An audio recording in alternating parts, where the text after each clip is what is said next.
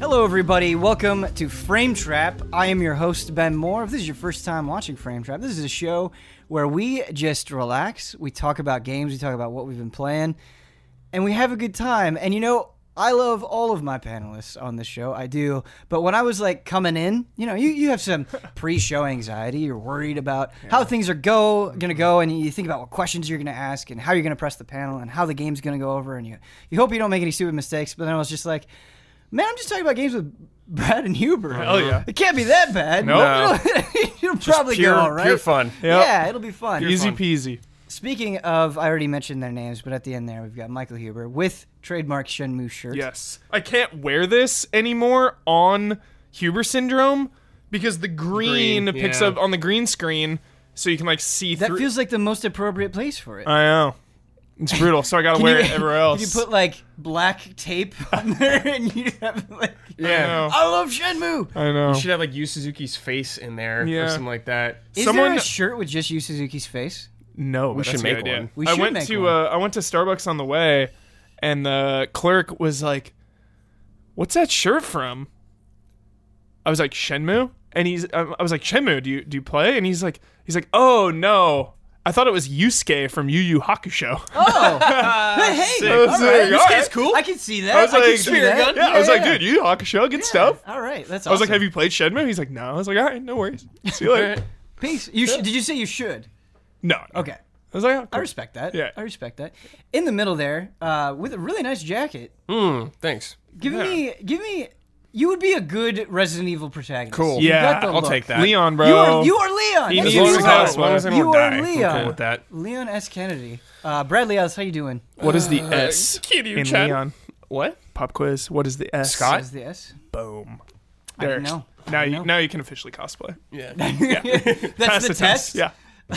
I want you to sell to you to work at a, a costume shop that only sells Resident Evil items, and wh- whoever the quizzing. character is that they try to dress up yeah, as, yeah, like you fold give them arms. a quiz. Yeah, yeah, yeah. No, dude. I would do. I want Hunk. I want to cosplay as Hunk. yeah.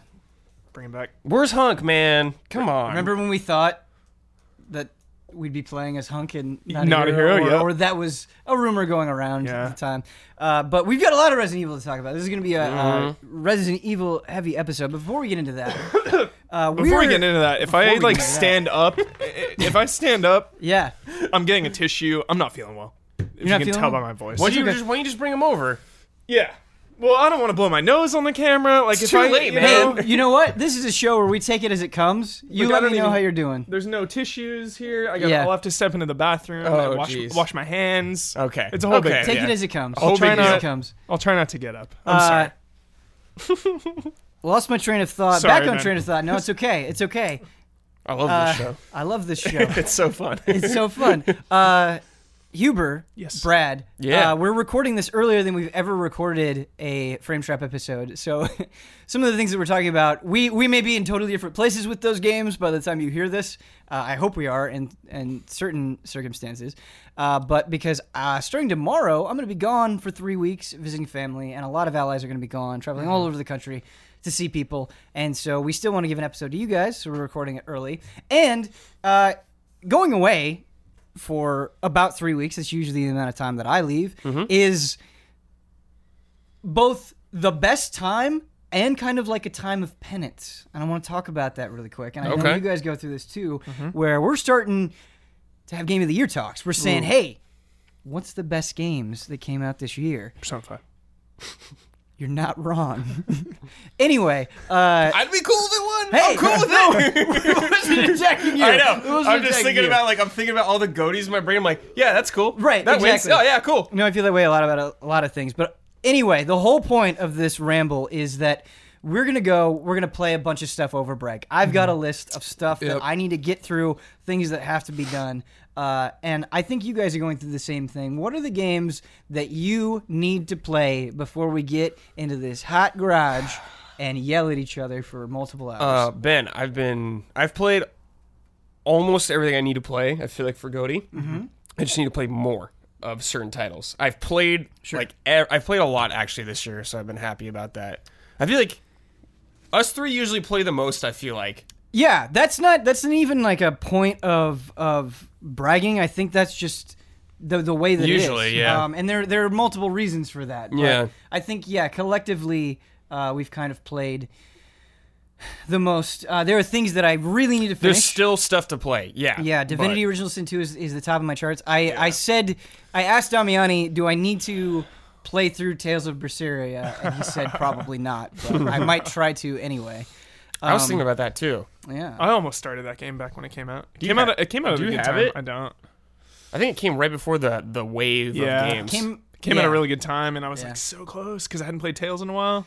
Yeah. I mean, that's kind of the thing for me is just playing through a Tales game sounds really nice right now. Yeah, that's Um, like and me with I've Final heard Fantasy. Very good things about Berseria. And I mean, I've played.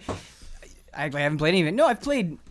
I don't know, probably eight, ten hours, something like that. yeah, I played like two, I think. Yeah. Got a little taste. Nice. Something like That's that. the one It with was a really the girl on the cover, right? Yeah. The Yeah. face. Like the Bloodborne Yeah, Cleric yeah, yeah, Beast Yeah. arm.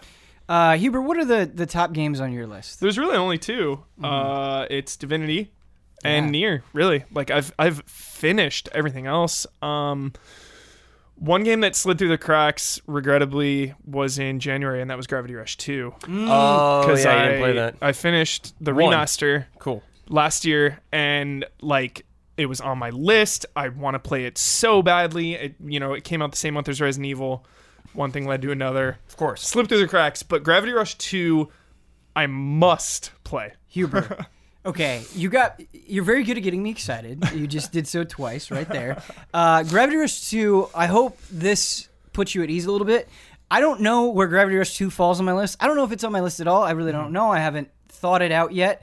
But I will say this, the entire time I was playing Gravity Rush 2, I was having a great like it is just a game where you you have fun. You're flying around, Mm-hmm. Yeah, it's getting fun. wrapped wrapped up in the admittedly totally batshit insane story that only gets crazier as it goes Oh, on. Like it's just it's just a ride in a really good way. Who was the dude in the first one with like the weird mask? What was that guy's name? Oh, yeah. Some Naruto character. Yeah, he was like the guy causing trouble in the town. I mean, I've played through both Gravity Rush one and two, and, have there are no probably a lot idea. of characters that you could throw at me. It's like I don't remember that name. Yeah. Uh, no, I don't. Rem- I I know I can visualize Yeah, it, but I don't know don't his remember name. the name. Yeah. But uh, Was that, I'm is also that guy terrible- important? I'm not telling you, dude. Uh, All right, Joe. That game's longer Anyway, too. I'm excited for you to play through Gravity Rush 2. I'm Yeah. excited to see what you think when you finish it. Uh, that game is longer than I was expecting. Yes. Yeah. Did you play the DLC? No, I did forgot not play that, the I DLC. forgot that came out. I, gotta play that. The DLC came out at a bad time. Okay. Uh, and I also had forgotten about the DLC. This is like a reminder. Mm-hmm. Um, I doubt the DLC is that long. I'll, Yeah. I'll give Damiani him a knows. chance. Yeah, Damian. I think Damian. Yeah, beat I'd it. like to play through the DLC.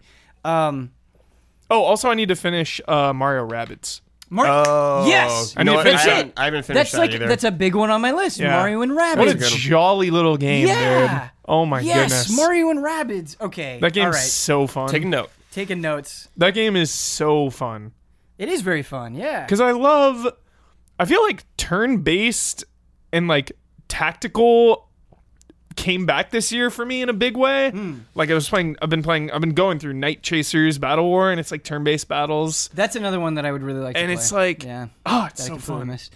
I Uh, love turn based battle systems. So you so you're telling me that you're you're kind of having this this feeling of revival with with strategy games with turn-based Yeah. games. How do you feel about maybe making Christmas break the time you give Valkyria Chronicles a shot? Oh, do you say? yeah, you haven't played that yet. do you say? It's What do sitting, you sitting- say? baby. It's sitting like What do you right in the say? middle of my backlog, unopened, and I'm just like, I am a Oh, man, you're failure. gonna love this game, dude. I'm a you're gonna failure. love that game. I know. It's I really so do. good. I think you'll It's love Wait, so okay, and then good. two is on PSP, correct. three is also on PSP. PSP, but then four is coming out next year on PS4. Is it next year? It's coming. Four four is coming out on PC, Xbox One, PS4, and Switch. See, this this stuff freaks me out, and you guys know me, dude. This stuff freaks what's, me what's out. freaking you out? Two and three on PSP. I'm never gonna play these games. How do I jump from one to four? How does that Uh, jump four work? takes place during the same time as one. Yeah, I you think. don't. You, you'll be fine. So two and three are like spin-off. The, w- there's a lot that could be said, but the, the, it all amounts to you'll be fine. Okay. Don't you? We go through this. The audience goes through this. Just know that you'll be fine. Just Okay. play one, have a great time. If you are feeling up for more, seek out ways to to play two and three. They're out there. Chill. I mean, two is not that hard to play, but because you can play it on Vita if you want, you can just 'Cause download time- it. Yeah, I think I think I so I have the UMD of two, but I think just recently, within like the last week or so, I bought it uh, on Digitally, Vita yeah. on digitally for ten bucks. I think Oh, was the great. price I paid. So Wait, you can play two on Vita? you Yeah. can play two on Vita. Yeah, Two on digi- if you Vita. digitally Two on buy Vita. it, yeah. Perfect. There you go. You All gotta- set. You got to be one All first, set. though. Okay. Gotta be one first. Like yeah. one takes place in a specific war, Mike. Yeah. and four takes place during that same war. Oh, just on like a different front, I think. Dude, I love that stuff. Like uh eighth MS team. Eighth MS team, right? Yeah. Huber, I know you really care about vibes and characters, and I just I want to know your opinions on that crew of people for sure. uh, because of how well. Oh, he's gonna love represent- them. I think he's gonna. Mike, love them. I know really Mike do. very well. Yeah, he's gonna. You like do this know game. Mike very well. That's He's true. gonna like this game. Have you play it? Uh, so we chatted a little bit. We're, we're ten minutes into the show, and I don't want to spend too much time with this, but I don't know if it's just because it's Christmas time. I'm feeling a little bit more relaxed. I just kind of want to shoot the shit with you guys. heck yeah. Uh, Pretty relaxed. It's JRPG time. That's what it is. Especially, you know, we're Yeah. in, we're in the downtime right now. We're in the Time's running downtime. out. You got a couple weeks to catch up. Uh, I want to talk about. So obviously we have this this list that we're going to try to get caught up on, so we can be as informed as possible within reason. Yes. Uh, for these game of the year discussions, so we can have some weight behind our arguments. I think that's good. But also, I'm going to do some things just for me. Uh, I've said multiple times that I'm just going to be binging some Dragon Ball Super. I'm going Nice. to do that. Yeah, I know. Yeah. But now there is, I'm at a, a point of conflict. Uh, I would like to play some sort of online game, and I thought, like, oh man, of course it's going to be Final Fantasy 14. I haven't, you know, I've spent a little bit of time in Stormblood, but not that much. Now's the time to, to go through that. Yeah. But then I was like, man, people are really into Warframe. Maybe I should give Warframe a shot. It seems really cool. I played it So- sure. when it came out Yeah. and was disappointed, and people tell me it's a completely different game. Yeah. Uh, that it's very complicated. But So very fun. I'm I'm super into Warframe and like getting getting into it. yeah. But then I read Polygon, I think. Polygon did an article and it, it was like it was uh so- I'm sorry, I'm drawing a blank here. It was like Polygon did an article about uh biggest games that have turned around or Oh, or, okay. or biggest ga- like uh the- like the game of the game awards award for best ongoing games Yeah, yeah. it was talking about stuff like that and it talked about warframe and it basically said yo this game's awesome but you will never ever find a bigger time sink ever Oh my god. and it was like it was like if you are trapped on a desert island, bring Warframe because it, it'll just the game goes forever. It just goes. So I was like, I really want to play Warframe, but do I really need that in my life right now? Do I? I just like, ugh. it's such like a college game, you know. And I always try to implore that to like the younger viewers out there that are like in college or high school. Right. It's just like dive into that stuff, dude. If I was Okay. in college still, like Warframe, I would be like the the Jedi Master. Like, let's go. Huber, you're so right. You're so right. I wish I could go back to my college self and be like, "You're going pretty hard right now with the games. Go even harder. You're Yeah. never gonna get a time Go period even like harder." this ever again." You know, you've kind of scared me right there because I've also heard similar sentiments of of how Mm-hmm. demanding of your time it is, and not that Final Fantasy 14 isn't, but maybe I could within the period of time I have get through.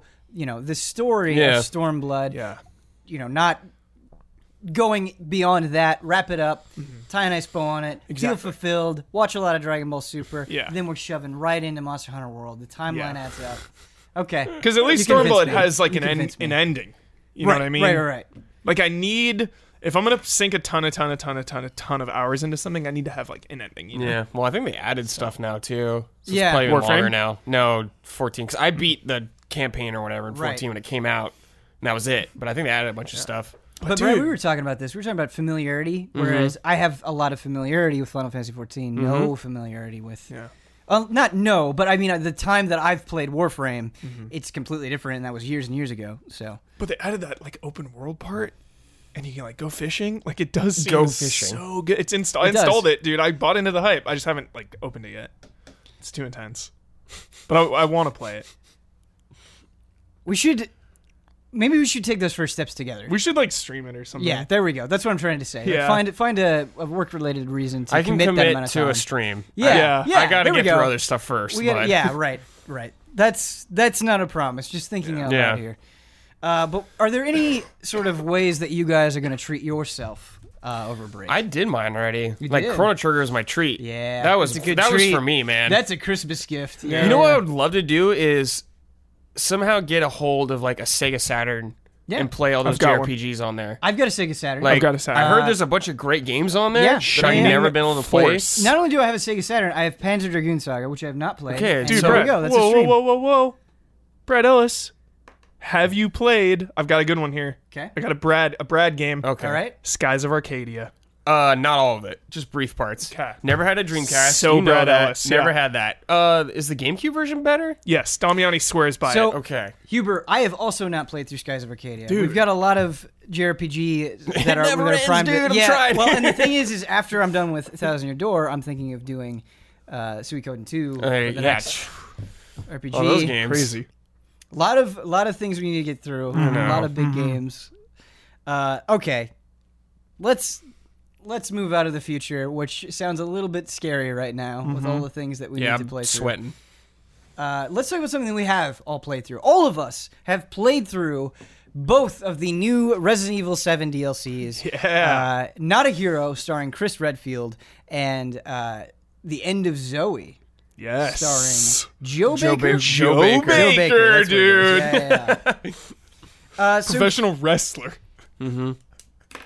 Huber, Not a Hero is something that kind of took longer to come out than I was expecting. Yeah. Um, and I think there was a lot. If you think about how Resident Evil 7 ended, uh, I think there was a lot of anticipation and speculation on how this would present Chris Redfield's story within Resident Evil 7. Yeah. And so I throw this at both of you, Brad and Huber. Did it meet your expectations? What did it accomplish?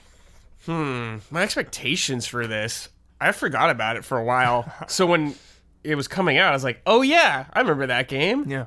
So It came out at a great time. Yeah. Start start the year and, and end the year with Resident Evil 7. it gave me some know? answers, some answers, which Mm-hmm. is good.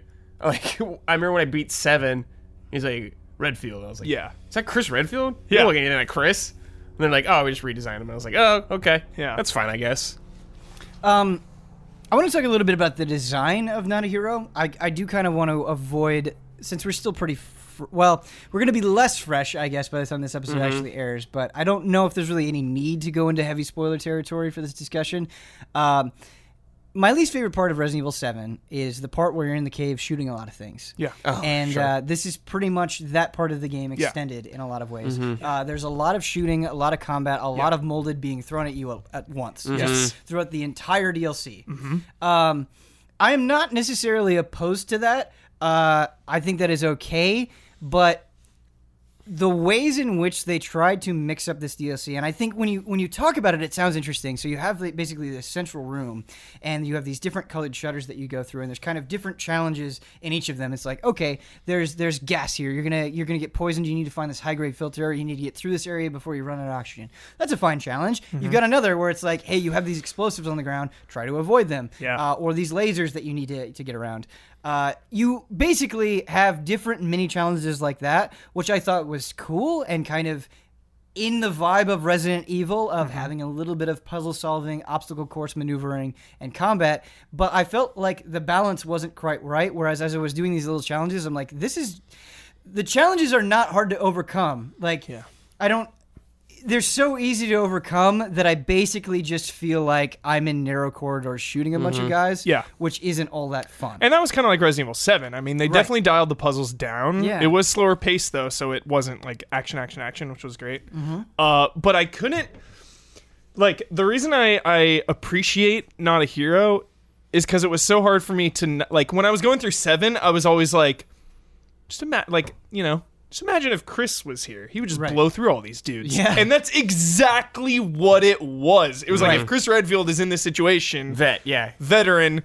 Like that's there's a scene where it's legit just horde mode where like 20 molded Yes. come at you Yeah. and you're Chris Redfield so you're just like bam bam bam bam like everyone is dead Mm-hmm. no problem Yeah. versus the contrast of being Ethan who's never been Just in this some situation. civilian, yeah. some civilian so I really liked the context of Chris Redfield being in this situation Yes. Um, I liked the context of Chris Redfield being in that situation. I just think inherently, in a weird way, it was less interesting than Totally. Ethan, somebody who I got to find out about, who had this very personal connection Mm-hmm. uh, with with his girlfriend, who was caught in this terrible, terrible, terrible situation, finding out about the Baker family. Yeah. Whereas this just felt like Resident Evil at its most literal, like Chris Redfield Yeah. messing dudes up, which is good. Yeah. But it was so short and so straightforward. Yeah. And there wasn't really anything that that kind of flipped it on its head. it reaffirmed how much I like the new direction that Seven Exactly. took. You know, it was like this is so rooted in the past of action evil, Resident Evil 5 Mm-hmm. and six. Like, the, you know, I appreciated it absolutely for what it was, but it's Yeah. like, man, Resident Evil Seven. Yeah, I mean, I prefer the slower pace kind of thing of the seven set. Yeah. But this was like a fun little slice, just a silent little DLC, a little fun. yeah, it was Yeah, it's free fun. too. Yeah, it was it's a free. free, It's free. DLC. It was free. Yep. uh, there was a, like I wa- I definitely want to talk about VR.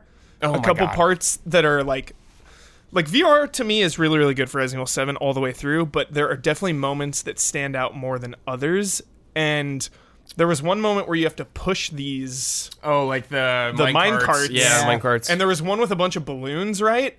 So I can remember like pushing the mine cart and all these balloons lifted up and popped. Yep. It was like pop, pop, pop, pop, pop.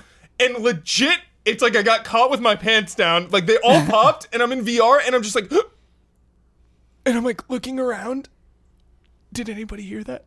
It was just like those moments or like even moments that shouldn't be special. There's a moment where you like climb up. I think it was in the other DLC actually, where you climb up on like a, a crane type thing, and you're just in this weird little location. But like, just some locations look really, really good in VR versus others. Definitely. So Uh, yeah, I played in VR also for these, and it blew me away playing these games in VR because Yeah. even little moments where th- I was like going, like creeping, Yeah. like going like this, and I think I hear something. Yeah. and I actually Like, go look like I actually look around the corner. yeah, And just seeing some psychopath there, dude. Being able to do that was so awesome. So Man, cool. okay, so I get a text from Huber. Uh, he's like, "Hey, Brad and I finished the Resident Evil 7 DLC. It'd be really cool if you finished the Resident Evil 7 DLC." And I knew I was going to play it, but I was like, "Ah, okay, I, I'd like to be able to join in that conversation with them for Frame Trap." And Yeah. so part of the reason I didn't play in VR, despite really loving Resident Evil 7 in VR and thinking Yeah. that was a great experience, is just I was like, I feel like I'll be much faster if I do. yeah, Sure, yeah. And so that was uh, that was 100%. part of it. But Yeah, yeah. based on these experiences, I. Ugh. There is one really important thing I want to talk about at the end of this DLC. With not a hero. Yeah, Okay, or is this spoiler territory? this is spoiler territory. Okay, this so is we're gonna- about Hands the up. final boss. okay. My Of hands this up DLC, if you're watching. yes. this made me so giddy. This is 100% a tribute to William Birkin, Yeah. Resident Evil 2. When he started doing his moveset, when he d- roared up, when he s- jumped on the thing high above, and I put it all, I was like, immediately, Resident Evil 2 in VR, battling this monster. I'm freaking out. It, like, culmination. I, f- I, I can't even handle it. It was and I wonder Huber too. fan service. It was, and I wonder too because you know Capcom's making Resident Evil 2 remake right now, supposedly. So it's like, was there some kind of cross development there? Like, Do- I would love Do you to know. the- know that if you beat him in a certain way, you unlock the Resident Evil 2 remake? Yeah. but I loved it. Um, that that fight was the pinnacle. It was a very cool fight. It was Mm-hmm. a very cool fight. Is Uh, that it for spoilers? yeah, Can I we'll, put my we'll end it hand there down? for spoilers. I don't need to, to say anything specifically. If you know, if it is free, if you have Resident Evil 7, give it a shot. Uh, but that fight was probably my favorite moment of the of the DLC. Yeah, yeah. Yeah. Um, but I do want to move on because I Absolutely. actually think End of Zoe is a far more interesting piece of Yeah. DLC. Yeah. And after playing Not a Hero, my personal response to it was, yeah, that was fine. It was fine. You know, happy I played through it. Probably not going to stick with me for a very long period of time. Ah, One and done. End of Zoe. So you're playing as Joe Baker, uh, brother to Jack Baker, uh, uh, a, a key villain in Resident Evil Seven, and the way that they present him and what you do in the DLC, you don't get weapons. You punch molded. Yeah. You just punch them. Yeah. Mm-hmm. And you've got combos that you can do. You Yeah. can do right, left, right. You do an uppercut, which Yeah. knocks him away. You can do uh, a left, and then you jab, jab, jab with the right, and it's just it is hilarious, but uh, but really refreshing and different Yeah. and weird. And I thought about the new direction of Resident Evil 7, and I'm like, I'm glad they, they, they did something a little bit different here. Mm-hmm. Um, and that carries over, the, the melee combat carries over into the boss fights. The ranged weapon that you get, you get these spears, these, these tree branches and scrap metal Mm-hmm. Yeah. combined together. You get these throwing spears, you're throwing them at alligators, uh, you're eating like crawdads to recover your health. Yeah. It had that, that bayou vibe, but it leaned Yeah. into to it way more heavily and i thought it just it, it had this identity and it had this spark that that not a hero didn't have Yeah. uh, for me personally Ben, playing this in VR, yeah like freaked me out. I can imagine. Because the swamp, where you're in the swamp, Ben, Yeah. and there's a gator, it is so tense. Yeah. Mm-hmm. So tense. so tense. I was like terrified when I'm moving through that swamp, Ben. You feel it in your stomach. the only time i let out a yelp is the first time a gator popped out of the water and snapped at me um and I also think it's cool. You have these effigies that you can find. Oh my uh, God. Throughout the, the, bayou, the voodoo dolls. Yeah, yeah, And you pick them up, and you get- there's a champions one that'll increase your your punching by five percent. Yeah, Percent, by yeah. five percent, and then you have boxer ones that'll increase it by one percent, which is really cool. But it's just like these enemies that you kind of get into this very familiar pattern with, where it's like, okay, I'm gonna run, I'm gonna quick turn, I'm gonna shoot. You know, you you handle them in a very Resident Evil kind of way, uh, and then you're just like. Or I could just get up in their face, punch them, rip off their head, uh, The neps, neck snap. the neck snap, so you can do stealth kills as well. You'll come up behind them, you'll rip off their neck. Uh, very, very cool. And I also just realized that I I want different settings for Resident Evil. I loved going through these bayous and Mm-hmm. Yeah.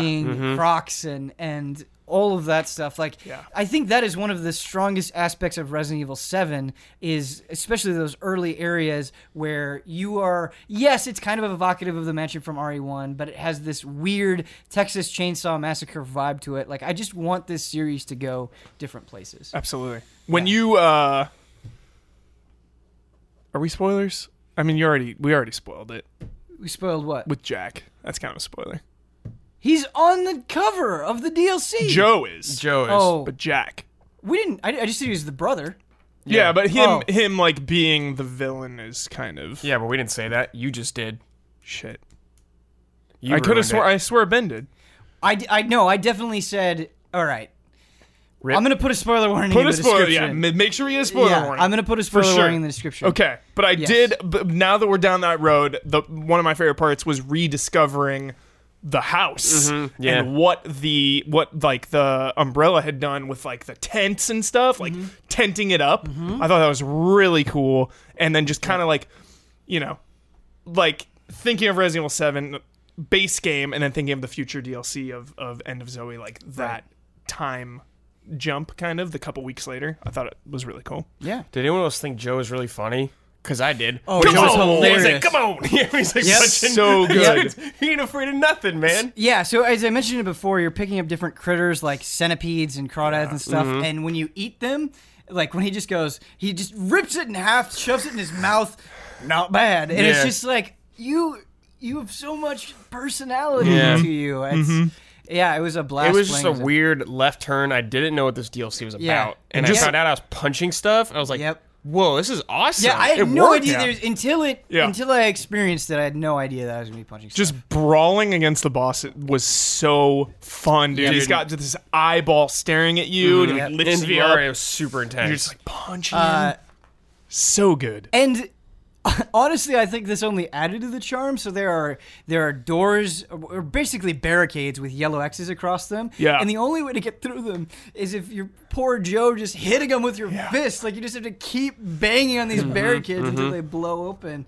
And it felt more like some sort of 3D brawler Yeah. uh, than what I would traditionally yeah, expect from it's like a Resident Evil beat 'em up almost. Mm-hmm. yeah, and I don't know if you guys felt this way, but uh, I was mentioning to to my girlfriend who was watching me play. I was like, "This is really perfect for the length of this DLC." I don't know if I'd want to do a whole game of this. Yeah. Right. Uh, but I do think for this size, it's it's absolutely perfect. And just a nice little bow. Like all the band footage DLCs, like if you look at all the DLC for Resident Evil 7, like Yeah. Mm-hmm. it is so much and they are all so different. Like they just took so many chances. There's the one where you have to play like blackjack. There's like the the birthday party one. There's like a horde survival mode one. Like So I haven't done the band footage yet. Oh, so I've yeah, just neither done Not a have I. Hero and End of Zoe. they're really good. Yeah, And they're just little slices and little little bit more context. story, yeah. little Um, different. I will say this though. Uh, I think I finished Not a Hero in an hour forty. Yeah. and I finished End of Zoe a little quicker than that. Uh, at the end of Not a Hero, I was like, okay, that was really short, but it was free. Yeah. With End of Zoe, I was like, boy, you know, I try not to get hung up on on on length. It's more about the quality of the experience. But Yeah. for fifteen dollars, 15's a lot. 15's a lot for as quick as you go through that. It's Mm-hmm. Yeah. hard for me to imagine you not playing End of Zoe Yeah. in a very brief one sitting period Yeah. of time. And like I, I don't know, I think that whole thing would be easier to swallow if it was like eight or ten dollars Yeah. or, Yeah, or less than definitely. that. I mean, they they kind of alleviate it with the gold edition for people that have not Right. bought Resident Evil, but for people that bought it early, like Yeah. Mm-hmm. that kind of hurts. I, I think it's also rough because in my opinion it's the better of the two. Yeah. And you know, if I had to recommend one over the other, I'd Pig eight, definitely- baby. end of Zoe. Um, so with both DLCs, you you kind of have a lot of uh, bows tied on the Resident Evil Seven story. Where do you want Resident Evil to go from here? And this is something that we talked about. Uh, when we talked about Resident Evil 7 when it came out, what your thoughts were on it. Um, but now that you've had some time to process, now that you've had some distance away from Resident Evil 7, and now that you've kind of played everything that they're going to give you, Yeah. uh, what do you want? I would love another first person Resident Evil. So Resident Evil 8, I would like it for it to be first person. And I would like it I mean, they- you know, you always run into this problem with sequels is like, "Oh, we got to have more action. We got to have more, more of everything." And it's like you can get into trouble with that, you know, that Resident Evil 5 did that to 4, s- fi- uh, 6 Six, did it to 5. yeah. It's like they keep adding more and it devalues it. So it's like they have to find a perfect balance of the pace, like Resident Evil 7 playing as Ethan, Resident Evil 7 playing as Chris. Find a nice middle ground there somehow, you know? Like, I really liked the white molded in Yeah. Not a Hero. Yes. Having to switch the ammo, making that ammo really rare, it Yep. taking a while to switch over to it. Yep, I Like, they're totally agree with that. Definitely onto something there. Uh, when you, you know, there, there, there's I just I imagined so many places in my head. It's like, dude, if you take this away from the farm, if you go to like some crazy hospital or like you know No, some like, please no. base or something, or just put it in a- another location, but finding a middle ground between the pace and the action of Not a Hero and the base game. yeah, Um, so something that End of Zoe taught me, and we, we kind of touched on this earlier, is how awesome I think it is to develop new stories, new people to get attached to within the Resident Evil universe. I thought Yeah. the Baker family was really interesting. Yeah. Uh, I really liked Ethan's story. Uh, and I really, really like Joe Baker a lot. Joe we Baker. talked about how hilarious and fun he was to play as. Yeah. Um, and so I really think going forward, obviously you have this huge legacy to do with Resident Evil that a lot of people care about and are invested in. I still think you can make good on that while kind of following the example that Resident Evil set of introducing new characters. Um, what I would like to see so d- before I appeared on this podcast, I just finished up episode two of Resident Evil Revelations 2 on Switch, and I'm having a great time with that. I think I would love to see kind of like a, a, a switch off. Is it's like, okay, this year we're, we're doing Revelations, it's going to be smaller. Uh, even episodic, I'm okay with, uh, where you, you're playing as characters that you know in a style that you're familiar with, and you're getting crucial story components revealed to you. And then for the next mainline Resident Evil, we're going to go off and we're going to do some big, bold Yeah. new changes with different characters. Is that something that you would feel okay about? Yeah, I mean, Resident Evil 2 Remake is next. You know, I, I've said this so many times where it's like you're in such a nice position as Capcom at like this this franchise is in the best possible place right now. You have first person with the new the newer games. You have the third person with Revelations, and that's kind of a callback to four, five, and six. And Resident Evil 2 Remake has the possibility of being fixed cameras. So it's like you can have all of the eras of Resident Evil in development coming out you know Mm-hmm. one at a time like it is perfect you can do it all you can appease every type of resident evil fan there is Uh, and I think that's special. I think that's really awesome. I got two questions for you. Uh, the first question is Do you think the Resident Evil 2 remake will give us new information in regards to the universe? New info? New info. Do you think there's going to be Hmm. either as we're going through the game as we know it, we find new information, or there's going to be a little bonus in there? What that if will- they add stuff to connect with six more? Oh my gosh. Like you, there's like some file that it says Um, like Simmons in it. I'm hoping because Wesker is dead, he's alive in two, s- and like he's manipulating Ada from the shadows. Mm-hmm. I'm hoping there's a little more there. Where him like at the computer, Yeah. talking to Ada Like or if you something. could if you could throw in Wesker a little nod, that'd be really cool. And I don't think that's it. I could see that happening. It's not I even don't think that's- outlandish. Yeah, it's not even outlandish. because one legendary added um, Lisa Trevor? Lisa Trevor, and, and that, that, stuff whole was plotline. great. Yeah, awesome. It Super was good. Hmm. it was good. All right, uh, Brad, I'm gonna throw this at you. Uh, so, and I'm gonna use one of your favorite series as an example. 'Kay. Something that I hate to see. So we're talking about it, and we're like, man, okay, they can go all of these different. They can they can serve multiple people at the same time, Mm-hmm. and that's beautiful. Uh, that's an ideal world. We see a lot of times where companies try to take and expand series or cater to different audiences, and they just end up failing all of those directions. Mm-hmm. Uh, sometimes what a series needs most is focus.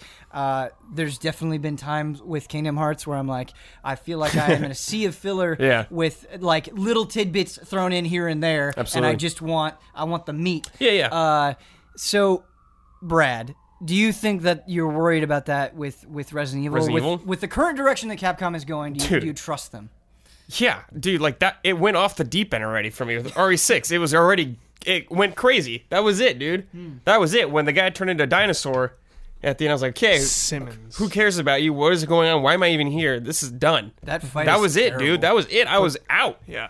But that oh my god. I'm obs- I'm sorry, I'm freaking out about how good the lore is of Resident Evil because like that is the old way, right? Of like bioweaponry of bio biotech and BOWs of like these large scale crazy mutants that can be dropped in nemesis mr x like drop in destroy everyone in its path Yeah. versus now seven and like our current climate of like in the shadows like evelyn all- is all about like mind control you know controlling people from the shadows controlling them and like that I- expanding on that idea in resident evil 8 these monsters that are way more like manipulative Intelligent. and intelligent like that is so cool. Yeah, because And- Jack, love that. Jack's kind of like the nemesis of that game. kind of yeah yeah, Yeah. yeah. Like he's chasing you throughout the Yeah. whole game. He's busting through Totally. walls. There are still those big monsters, but like Evelyn is the prized possession of Yeah. everyone out there. Like that is a game changer to the BOW like climate.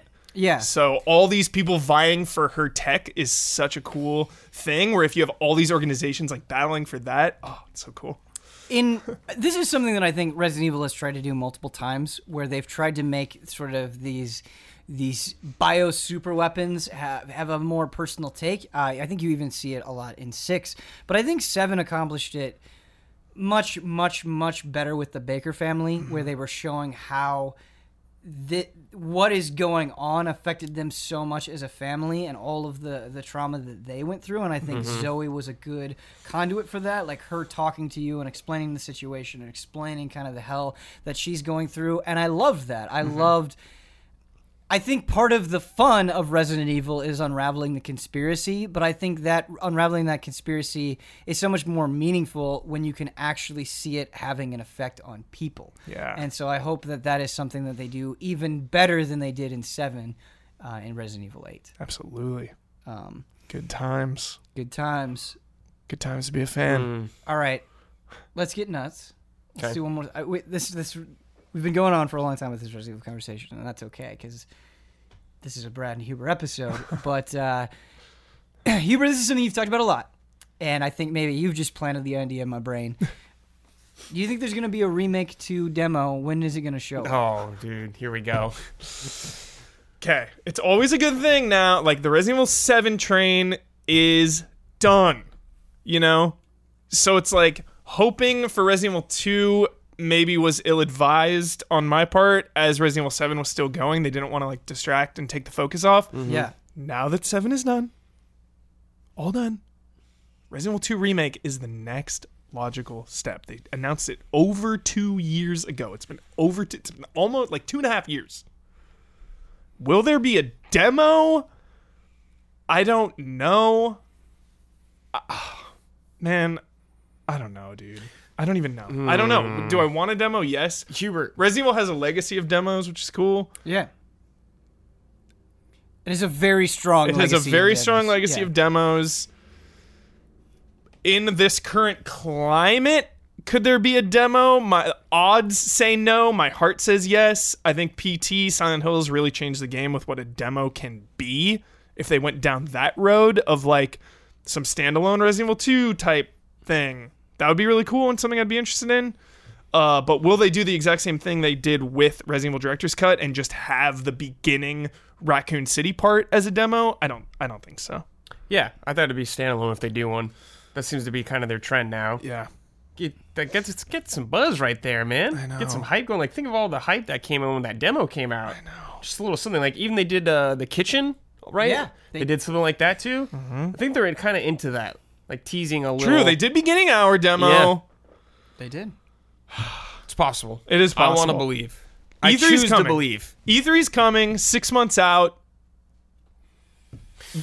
But also, like, the reason I, the only re- thing holding me back here, the only reason I'm doubting a demo is because they've said how close Resident Evil 2 Remake is to release. They're like, yeah, we've been working on it. It's coming out soon.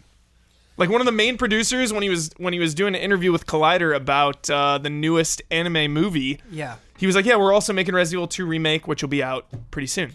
Yeah, I'm not, ma- and maybe that's true. I Like- just immediately think to Miyamoto saying, like, "Hey, Pikmin Four is on the way." Like, yeah, it's right around the Yeah, corner. like I, True, Japanese companies just say that. yeah, I just, Yeah. It's, it- you know, well, give me, give me a date, Yeah. and we'll talk. Just give me a screenshot, for crying right, out right. loud. That's the thing is, Yeah. it's hard to believe the soon when we've gotten nothing. Well, Sure. think about this, Hubert. They announced Resident Evil 7 at uh, E3. Yeah. Then it came out, what, January? January. The- It's less than a year. Yeah. I think that's what they're waiting to do when it's like a year away at least, or a little, maybe a little less. They'll drop a bomb on it. That seems Yeah. to be their kind of trend now. I think you're right, Brad. I think if you look at kind of how they've been doing, like even Marvel vs. Capcom, Infinite, That's what the, the Capcom span of is time between, doing right now. E Yeah, I, I agree. with you Announce it completely. E3, release it in January 2019.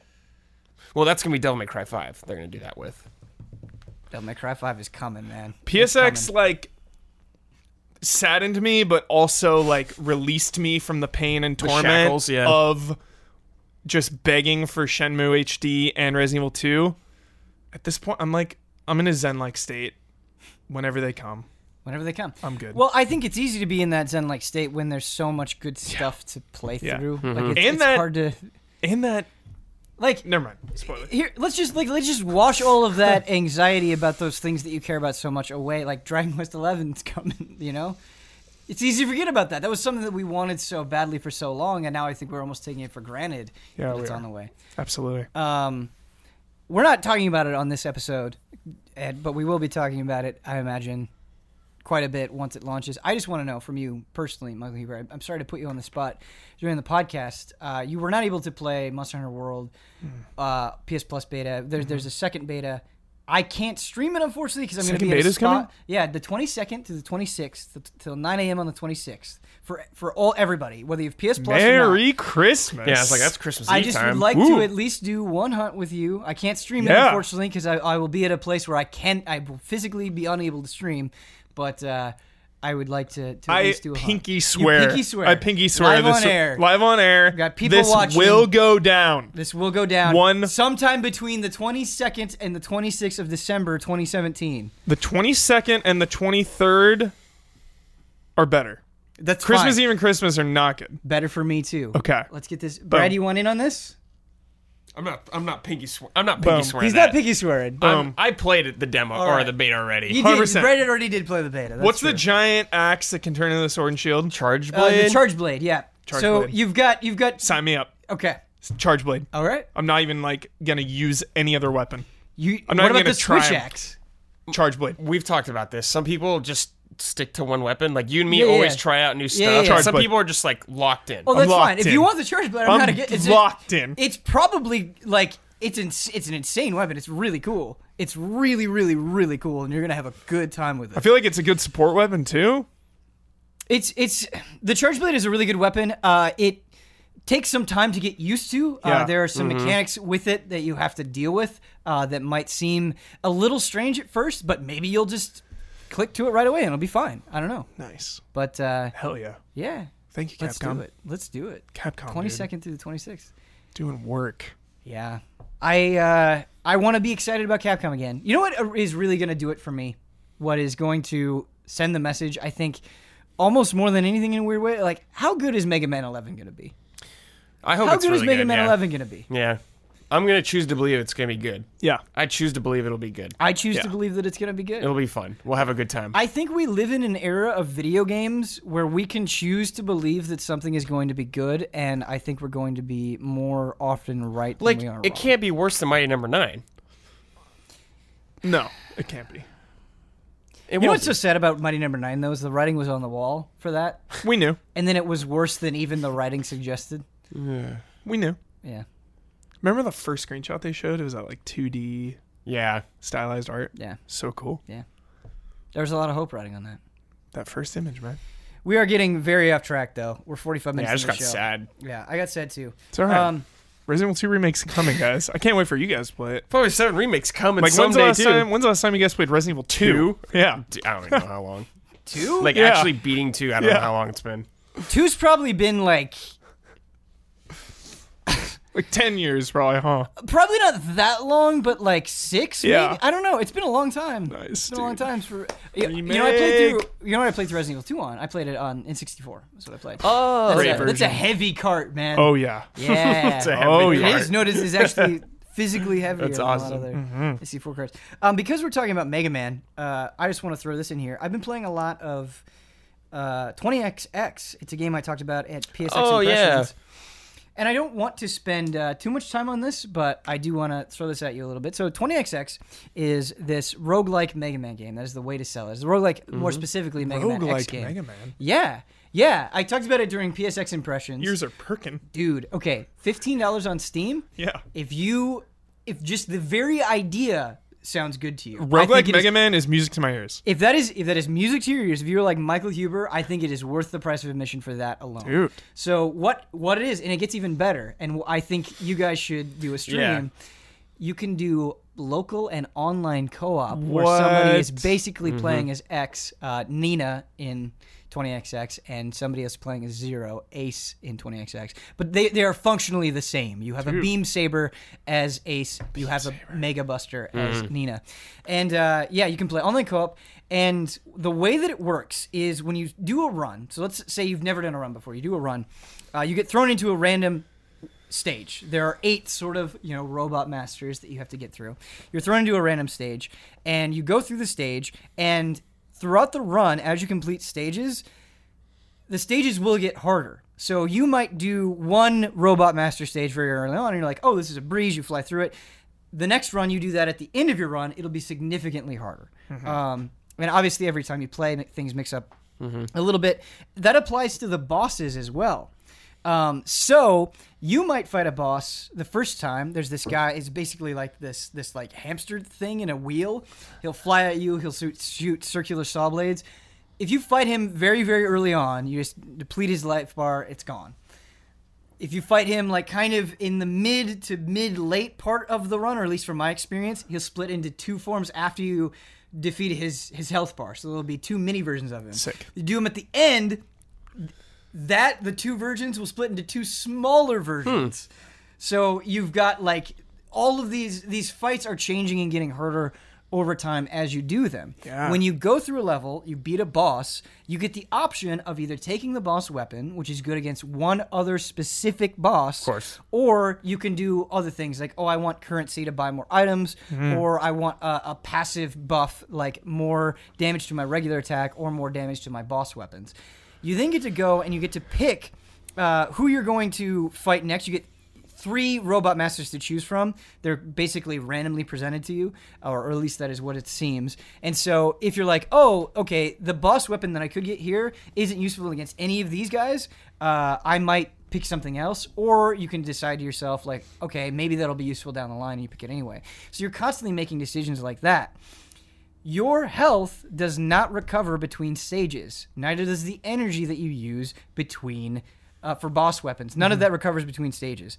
And so, uh, you know, we got to like we beat like the eight bosses, and then we Yeah. got to the like final section of the game or the second to last section of the game, and we were just running low on resources. Yeah. Um, and so it's really interesting to, to think about that because you don't have that crutch to rely on. Like, oh, okay, you know, we really have to be careful. Like, what? It, there are challenge rooms as you're going through.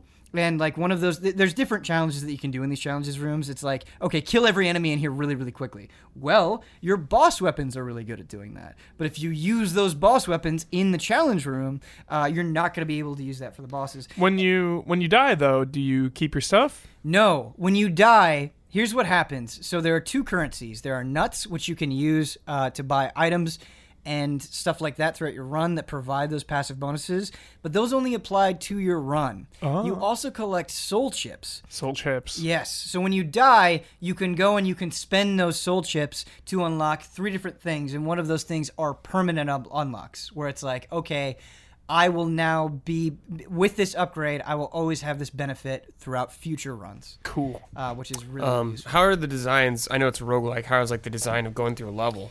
Is Um, it satisfying? Yeah. So I have a little bit of a mixed feeling on it. Uh, as I was doing the stages, in my beginning experience with 20XX, I was very impressed, where I felt like the challenges that I was doing Mm-hmm. were very Mega Man esque and very satisfying and fun to do, like very tricky timing based platforming where it's like, oh, I've got to do a cool dash jump to get through this, or oh, there's a secret in there, but I have to get through kind of this this maze of pain Mm. in order to get it. And it was cool. Maze of pain. Yes. Maze of Pain. the problem Can we trademark that that I, one? man? Sounds like a Megadeth I did. album. I did quite a few runs, and uh, I was playing with a. F- I played alone, and then I was playing with a friend, and we got very far. Uh, and as the stages went on, I. It was technically different, but I felt like a lot of the platforming challenges felt very similar. Um, and so they did start to bleed together a little bit, where it was like, okay, this stage doesn't feel that much different from the last stage. There's just a few more enemies, and the the platforming challenges are a little bit more tricky. However, uh, something I will say is because of the random nature of it, you have points where you get extremely excited. Like there are these boots, there are these hover boots, and if you tap A a second time in the air, you can just float, and that completely trivializes certain challenges. And so you have those moments where you get really excited. All of the gear that you get, so you can put gear on your head, your chest, your arms, and your legs, is color coded. If you get a fully color coded set, you get an additional bonus Nice. for having that set, which is really, really cool. Um, my other really big complaint the music is fantastic, and I can't overemphasize how good it feels to control. Uh, it it is really, really, really good. I mean, some of the platforming challenges they're asking you to do are pretty intense. They demand precision. You have the tightness needed to do that stuff, which I think is so important, especially when the punishment is so hard. Like if you die, that's it. Your run is over. Um, noise i think in terms of like recognizing what is going on so especially if you're playing co-op right your friend has his basic attacks and then he's got his boss weapon attacks and then you have multiple enemies shooting out different projectiles as well there were definitely times where i got hit by something and i was like wait i can't even tell where that was coming from like sometimes you just look at the screen it's like oh my god Es- even during boss fights there are a Jeez. lot of like almost bullet hell Colors, like, yeah, just going things everywhere. going on and i just I wish there was a way for them to kind of communicate. Okay, this is coming from an ally. I don't need to worry about it. This is coming from an enemy. I totally. Need to Oh, worry really? About it. Yeah. Hmm. Thought it'd be like color coordinated or something. Well, it's just you and him are sharing the same screen, and it's like it's not like yes, he has like I was playing as Nina, he was playing as Ace. Like yes, he has beam slashes, but when it came to like boss weapons, right? Like there would be times where he'd be shooting the ice and it'd be reflecting, and that the reflections of the ice would blend in with the boss projectiles, and it just got a little Oh, I gotcha. it's one of those things where Little it's crowded. like if I were to pause and look at the screen, I could probably parse it out. But in Mm-hmm. the moment where you need to make split second decisions, it can be a little confusing figuring out what's going on. Um, minor minor syndrome here. Do you guys remember what the name? Please remember the name. There was a there was like a Metroidvania Souls game that was in early access a while back.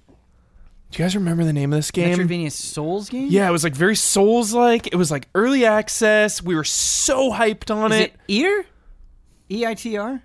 Maybe Is it that sort of like sprite based? Yeah. It I sh- wasn't Sword and Sanctuary or Salt and Sanctuary. It wasn't. It was the No. other one. It was like Metroidvania. It was very Souls like. It was early access. it Um, because looks- there's there's Dead Cells, but that's not really Souls like. maybe Dead Cells actually.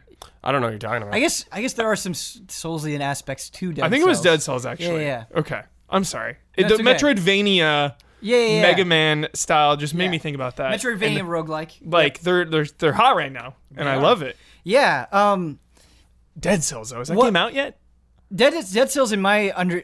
So I played Dead Cells when it was early access. I still believe it is an Yeah. early access, but Okay. I'm not 100% confident. And about like everyone's super hyped on that one, it. right? It's like super yeah, good. Yeah, yeah, okay. yeah, yeah. That is one that I yes. Like on Yeah, the radar. yeah, yes, on the ra- yes, Okay. definitely that should be on Yeah. the radar. Did you did you play it? No. I think we talked about it. I don't know. Maybe a while what back. This is. Um, what I like about 20XX though is it's like yes, it's got this roguelike element.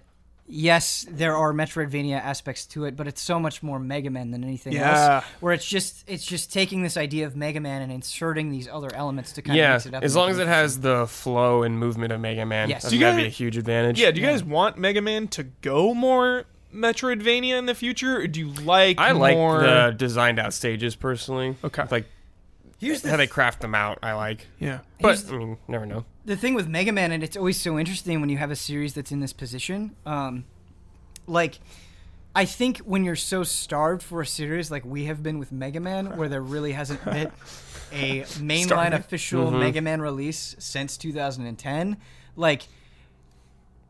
Yes, you could come back and do something crazy, but come back, do the not so crazy thing really, really well, and then go from there. Like I think Yeah. about about- I think about like MK9 and MK MKX, right? uh, where you had Mortal Kombat 9, which was definitely kind of like a retelling of the stories, re like reestablish your presence, Yeah. and then go from there, and then do different things. Yeah. Um, I don't think everybody has to follow that approach, but I think that would be wise for Mega Man. But I like that I can kind of get these different ideas from independent games. Mm-hmm. Yeah. Um, like I, c- I just envision a Brad and Huber stream of 20xx and how Yeah, it much sounds fun that would badass. be. Yeah, it's Yeah. going down. Yeah. it's Love gonna happen. Roguelikes. Yeah, and you know we speak very highly of Rogue Legacy, and what I love about Rogue Legacy is I, I I feel like I've been playing a lot of games where it's like, okay, this is this is gonna take me at least a month to get through, where I have to play a good amount every day or as often as I can in order to get through this. There have been a lot of those types of games. Uh, I remember Rogue Legacy being like, I'm gonna be obsessed with this, but I'm gonna play it in like a day, and Yeah. that's exactly what I did. Yep. And I feel like 20XX has been pretty much the exact same experience for me. Nice. Where it'll be really intense. It will be a hard fought victory to see that and to get through it. Yeah. Um, but it's not demanding. weeks and Exactly. weeks and of that's your why I time. love roguelikes is because like the diffi- I love that type of difficulty where it's really hard. You know, you have to try the whole way through no matter what, even when you're buff as hell, like if you die a lot and you keep like, you know, carrying over your roguelike stuff, it's still hard as hell. Mm-hmm. But still the psychological effect of I died, but I didn't waste my time because I still get to carry some stuff over to the next run. I just really appreciate that. Whereas, you know, other games like I'm thinking of, uh, I'm thinking of Hand of Fate 2, where it's like you're doing a run against a boss, Right. And the RNG doesn't go your way, and you completely lose the fight, and you just spent 45 minutes on this run, and you don't get anything out of it. And that, in today's climate of so many great games, so many things to play, it's like I kind of had fun, but now that I lost, like you kind of just wasted my time for Yeah. 45 minutes. Like I don't get to carry anything over. Like what did I just do for 45 minutes? It's so funny that you bring that up because I, I feel like I've been experiencing that recently, and I did experience it with 20XX, where I think when you get defeated in a game, even if you get defeated brutally, Yeah. as long as you have the sense of, well, I could have changed my strategy. There are things that I could have done. Whatever it is, whatever, however it conjures the feeling of, I think I can beat that. Yeah. That's great. Whenever you have the feeling of, oh, the numbers just didn't. The roll my numbers way," didn't- It's the exactly. kind of defeat where you just want to put it down Yeah. and try something else, and you Yeah. just feel like uh, that wasn't in the cards, and I just wasted my time. Mm-hmm. Like that, I had the deck was stacked against me, and yeah, I, it's just extremely infuriating because in 20XX, you were talking about the crafted stages of Mega Man, right? Uh, going through the eight robot masters of Mega Man, there are usually stages that are going to be harder for you than others, but I think it's because those stages, by and large, are offering different challenges. That's not universally true in Mega Man, but I think the general philosophy is true. In 20XX, I do kind of feel like each stage is sort of asking the same thing of you, and then it just has points like, okay, stage six, huge spike. Stage eight, huge spike. And so you're kind of cruising through the game until it arbitrarily just gets really, really hard. Like there's not a nice curve there. Yeah. It's just sudden Yeah. and very sharp, which is disappointing. Um, Would you? So I know for you and me at least. oh, actually, all of us love this, but Shovel Knight helped fill kind of that gap for me of like Yeah. a Mega Man game kind of. Would you want Mega Man to take ideas from Shovel Knight? Like, let's say the kind of the world map, and you're going through, you go to like somewhere to buy stuff, or like instead of just picking all your robot masters, you're going from stage to stage.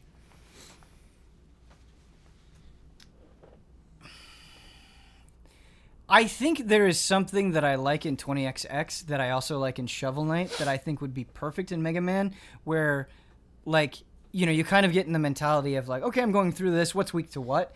And, you know, the boss weapons have sometimes utility beyond boss fights Yeah. in Mega Man, but I like in Shovel Knight getting those different upgrades, like having a shot being like, okay, let me let me play around a little Yeah, bit. like a Zelda item almost. Right, and you know you've got you've got the rush stuff in in Mega Man. You've got like rush coil and rush jet, but I think having more tools or like you beat a boss and it's like okay, you can get the boss weapon, and that's going to make this upcoming fight or certain sections way easier. But here are other options that maybe you want to consider instead. I think that could be an intriguing idea as well. Cool. Yeah, Brad, I want to throw something at you about Shovel Knight Throw it at me. maybe this isn't fair. I love Shovel Knight. I Yeah. adore Shovel Knight. I've reviewed Shovel Knight, uh, given it and the DLC very high scores. Uh-huh. When I play through Shovel Knight, I always have a good time, but there there are sections where I'm like, I wish this was just like a smidge harder. Sure, I you can see feel that. that way? yeah, for sure, I can see that. I feel like the game's pretty lenient, especially Yeah. when you die. You know, you just Yeah. lose money. Yeah. Which, but you don't. You don't have to reset usually the whole stage, is what I'm saying. Yeah. Especially when old Mega Man games like you die, that's it. You got to do it all over, kind of thing. Right. But yeah, I think first this is their first kind of game. You know, doing that. Right. I think they'll learn a lot from their. I mean, they've clearly learned a lot from their DLCs. Mm-hmm. Like especially Spectre Knight DLC was fantastic. So, yeah, I think they'll tweak up, tune up a lot of that stuff. Brad, you've got a game that uh, I've had absolutely zero desire to play, haven't played, hero played, did not like. You played through the Battlefront 2 Oh yeah, campaign. I forgot about this. Uh, that, I think this is a lot right there. yeah, Um, yeah. Maybe I'm jumping the gun a little bit. No, no, no, no. I mean, that's a fair statement. Uh, so I just want to apologize to Joel as we we dive into this discussion. Why are we apologizing to Joel? Joel went to the Easy Allies meetup. oh, was that the guy that was mad at you for like Battlefront? He's a big fan of Battlefront. He's like, you know, yeah. I remember talking just to e- him. he's he, he, he feels bad, but he he just he was like hurt by our hate you of know, Battlefront. there, there's something that I want to clear the air about really quickly, and we've said it before, but I think we could say it again. We love a lot of games. I, I think something that Easy Allies is, is guilty of, and the whole is, you know, we do tend to talk positively about games, but because we love games and we're playing them all the time, and we hope that based on what you see, that's enough evidence. But like the most important thing is that we're genuine with these opinions Yeah. and sometimes those opinions are going to be sharply negative and i just don't want to ever get to a point where it's like oh you know we don't want to hurt anybody's Oh, God, feelings no. with these opinions Yeah, and it's I'm just like- saying, sorry, Joel, we're gonna shit on Battlefront right now. Like it's going down. Right, exactly. It is going down. And you know what? I don't think any less of Joel. Doesn't mean I don't want to talk to Oh, Joel. I man. don't care. If, if there's a game that I hate and you love and vice versa, that's totally fine. I had a conversation uh, on Twitter uh, with somebody that was like, you know what? I think Final Fantasy 15 is total dog shit, and here's why. That's the whole point. It's a conversation. These talks, whether we like something, don't like something, it's not Yeah. law. I get really, really sick of this idea that there is a correct opinion on video games. Yeah. That, you know, if somebody gets on this podcast and they're like, hey, I don't think Near's very good, Yeah. I want that opinion. That's an interesting opinion. There's nothing wrong with that. They're not being fake. It's not that they don't understand. They just don't like the game. And, that's also, fine. just because you don't like it right. doesn't mean it's bad. Doesn't mean it's bad. It doesn't mean it's bad. Doesn't mean it's bad. Yep. And man, it just if that is how you're going to present yourself, if you're going to treat your word as law, IGN knows law. IGN is law. That's true. True. It's IGN. Yeah. yeah, Whatever they say is IGN is law. law. Yeah. Brad, we're getting off topic. We're, I'm going on. Oh, that's okay. fucking I mean, it's, grandstanding it's not rant. a game I'm like burning to talk about necessarily. Yeah. Hit me with Battlefront 2. Uh, so people know I am a big Star Wars fan. I was like, it's the campaign, like many, was missing from the first game. We're all like, why is there no campaign? Whatever. Two, they make good on it. Th- They're kind of like, uh, I think they're kind of like delivering it. Like, aren't you glad we made a campaign for two now? Is that is that right? That's the kind of impression I got from this. It was just boring, dude. I was just bored, man. Like, So I boring. love Star Wars, man. So more, I just don't understand how Dice can make such boring campaigns. I think of Battlefield 3, which was just like a, a level horde mode type thing. But then in Battlefield 4, they did a full on campaign. And it's just this like you're you're just going through shooting galleries. You know, you're going down these paths with no stakes, no context. People are just coming out of like monster closets, just like running towards you, not even shooting, just the worst AI possible. Yeah, yeah, it was pretty bad. What's, I think what's so upsetting about it is how painfully like it is the it is the definition of empty calories. Like I've played through the Battlefront 3 campaign and pretty much like I, I started the Battlefront 4 cam- or Battlefield 4 campaign, didn't want to continue because it's just it's just nothing. There's not just even enough nothing. there. There's not even enough there to get like sufficiently mad about. Yeah. It is it is turn your mind off. You will not challenge me in any way. It is like I can get through all of this by like impulse and muscle memory. Yeah. Like just play with me a little bit. A little bit. Just play with me. So- or a at least little make bit. the story awesome. Yeah, the Right. game like attempts to have you connect with these these mostly these two characters. And I just didn't care. I don't even remember their names anymore. Aiden Versio. Iden Versio. Which one was that? Was that the girl? The- Yeah. who you play as in the meantime? Yeah, like Yeah. her whole relationship, like uh, working with her father, who's uh, high up in the uh, Admiral. em- yeah, admiral in the Empire Army. Then them just kind of being like, "Oh, well, this is bad. They're hurting our people." Like. You've done bad stuff for probably years. You have no problem with planets blowing up. As soon as you see some civilians on your planet getting off, they're like, "No, man, this sucks." bleh," yeah. Kind of thing like that. It, dude, What I there's want to a know part is where you play as Luke. Okay, I was just gonna it's ask you, early. How do you And Luke- fuck this up? Luke has the most jacked up face I've ever seen. I saw his face bent. And I was like, how did they do this? How does he look like this? How can you mess this up when you have such a talented team? How it do looked you mess so this up? bad. It you know looked what- nothing like him. Do you know what you do as Luke Skywalker? You stand in a cave attacking tiny little bug spiders that crawl around. There's That's all yeah, you do. Well, you fight some stormtroopers at the beginning. It's not great, but there is a part where you def- there's someone is like working on something and you defend them. There's like weird bugs and it's like that's not really what I want to do. You know, as Luke. right. That's not what I want to do. I don't want to hit like stupid bugs. Just, ah, just missed opportunities. A story. I like that they try to tie it into after Return of the Jedi. That's all kind of cool. And they Cool show premise. they show the Battle of Jakku, which is like a thing that's in the movies. They reference and it- in, in the first Battlefront, there's a map for it. But even like the the ship levels, I was talking to you about this. I was like, oh, it was kind of cool at 1st Mm-hmm. I was like, it's not it's not like um, Rogue Squadron, but it kind of gave me a little vibes because it's been a while since I've flown through that. But even that's boring. Yeah. Like we were talking about how they're like, we got uh, we got Tie Fighters coming in. Yeah. Then you get rid of those Tie Fighters and like got more Tie Fighters More coming TIE fighters, in coming in. The objectives, you know, and I think of like Call of Duty. Like, sure, the objectives in Call of Duty are simple, but I still can get behind them. You know, you're you're like Right. in the trenches shooting Nazis, and your guy is like, "We gotta get to that tower! Like, get up to that tower!" There's an urgency. Yes. you know what you're doing. There's an objective. It's like, all right, gotta get up in that tower. Then you get up in the tower, and it's like. You know, our, our troops are getting annihilated. Like, snipe those guys over there. And you're like sniping and stuff. They like set up these scenarios and objectives that have a sense of urgency and that are fun to get behind, not just shoot the TIE fighters Right. shoot Exactly. more TIE fighters. Exactly. And it's like, It's it's fine if your objectives are simple, but yeah. the So I did. I played Battlefront 2. They for having EA access, whatever the hell it is, Origin, some stuff. you can you can play it early. You can play Yeah, like yeah, yeah. like three missions early, and I, the last mission I did was the the ship one, and I was so excited because I'm like, okay, this kind of feels cool. It looks gorgeous. Um, but you're right, Huber. When you say when you paint the targets on the thing, and you just go shoot the Tie fighters. That has to have some sort of flow to it. You can't just be like, okay, now we're going to go here, we're going to do this, now we're going to go here, we're going to do this. And it's like you're just doing the same thing over and over. Whereas what I have played of Call of Duty World War II, Yeah. I think about the objectives I'm doing get to this point, kill this thing, hold off this area.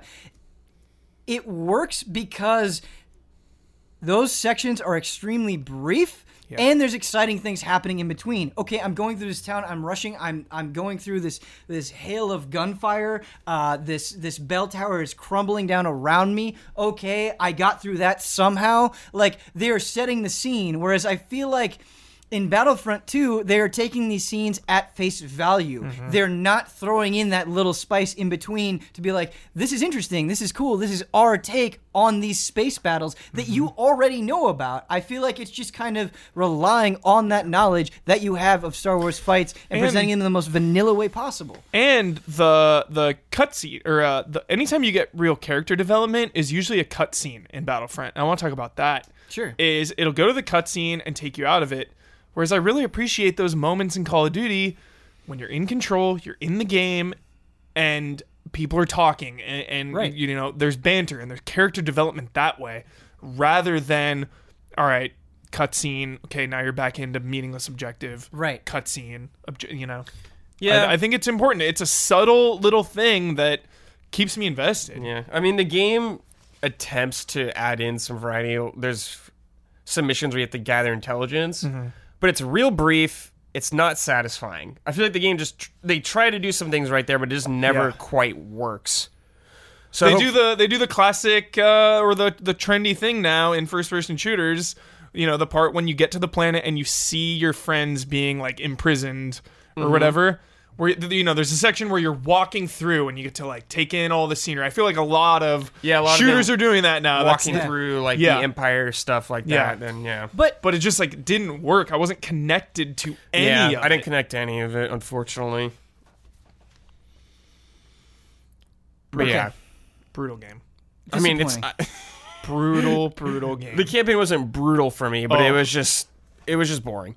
Yeah. Like I wasn't like "Whoa," or anything like that. I just I was so apathetic about everything. right, exactly. And I I think that that perfectly sums up my feeling as well. Yeah. Where I just just didn't care. Which is disappointing because we all want a rad Star Wars game. We want that. we all want it. Brad, want it. What's what's kind of disappointing to me is I feel like we would take a good one. you know, I don't. You're right. We would. I, I think would we take would. a I good think Star we would Wars not game. only take a good Star Wars game, we would overvalue it. Like Mm-hmm. I don't even think we need something truly great. It's just Well, we had one in the works. everything. Two in about- the works. We had two in the works, and they're gone now.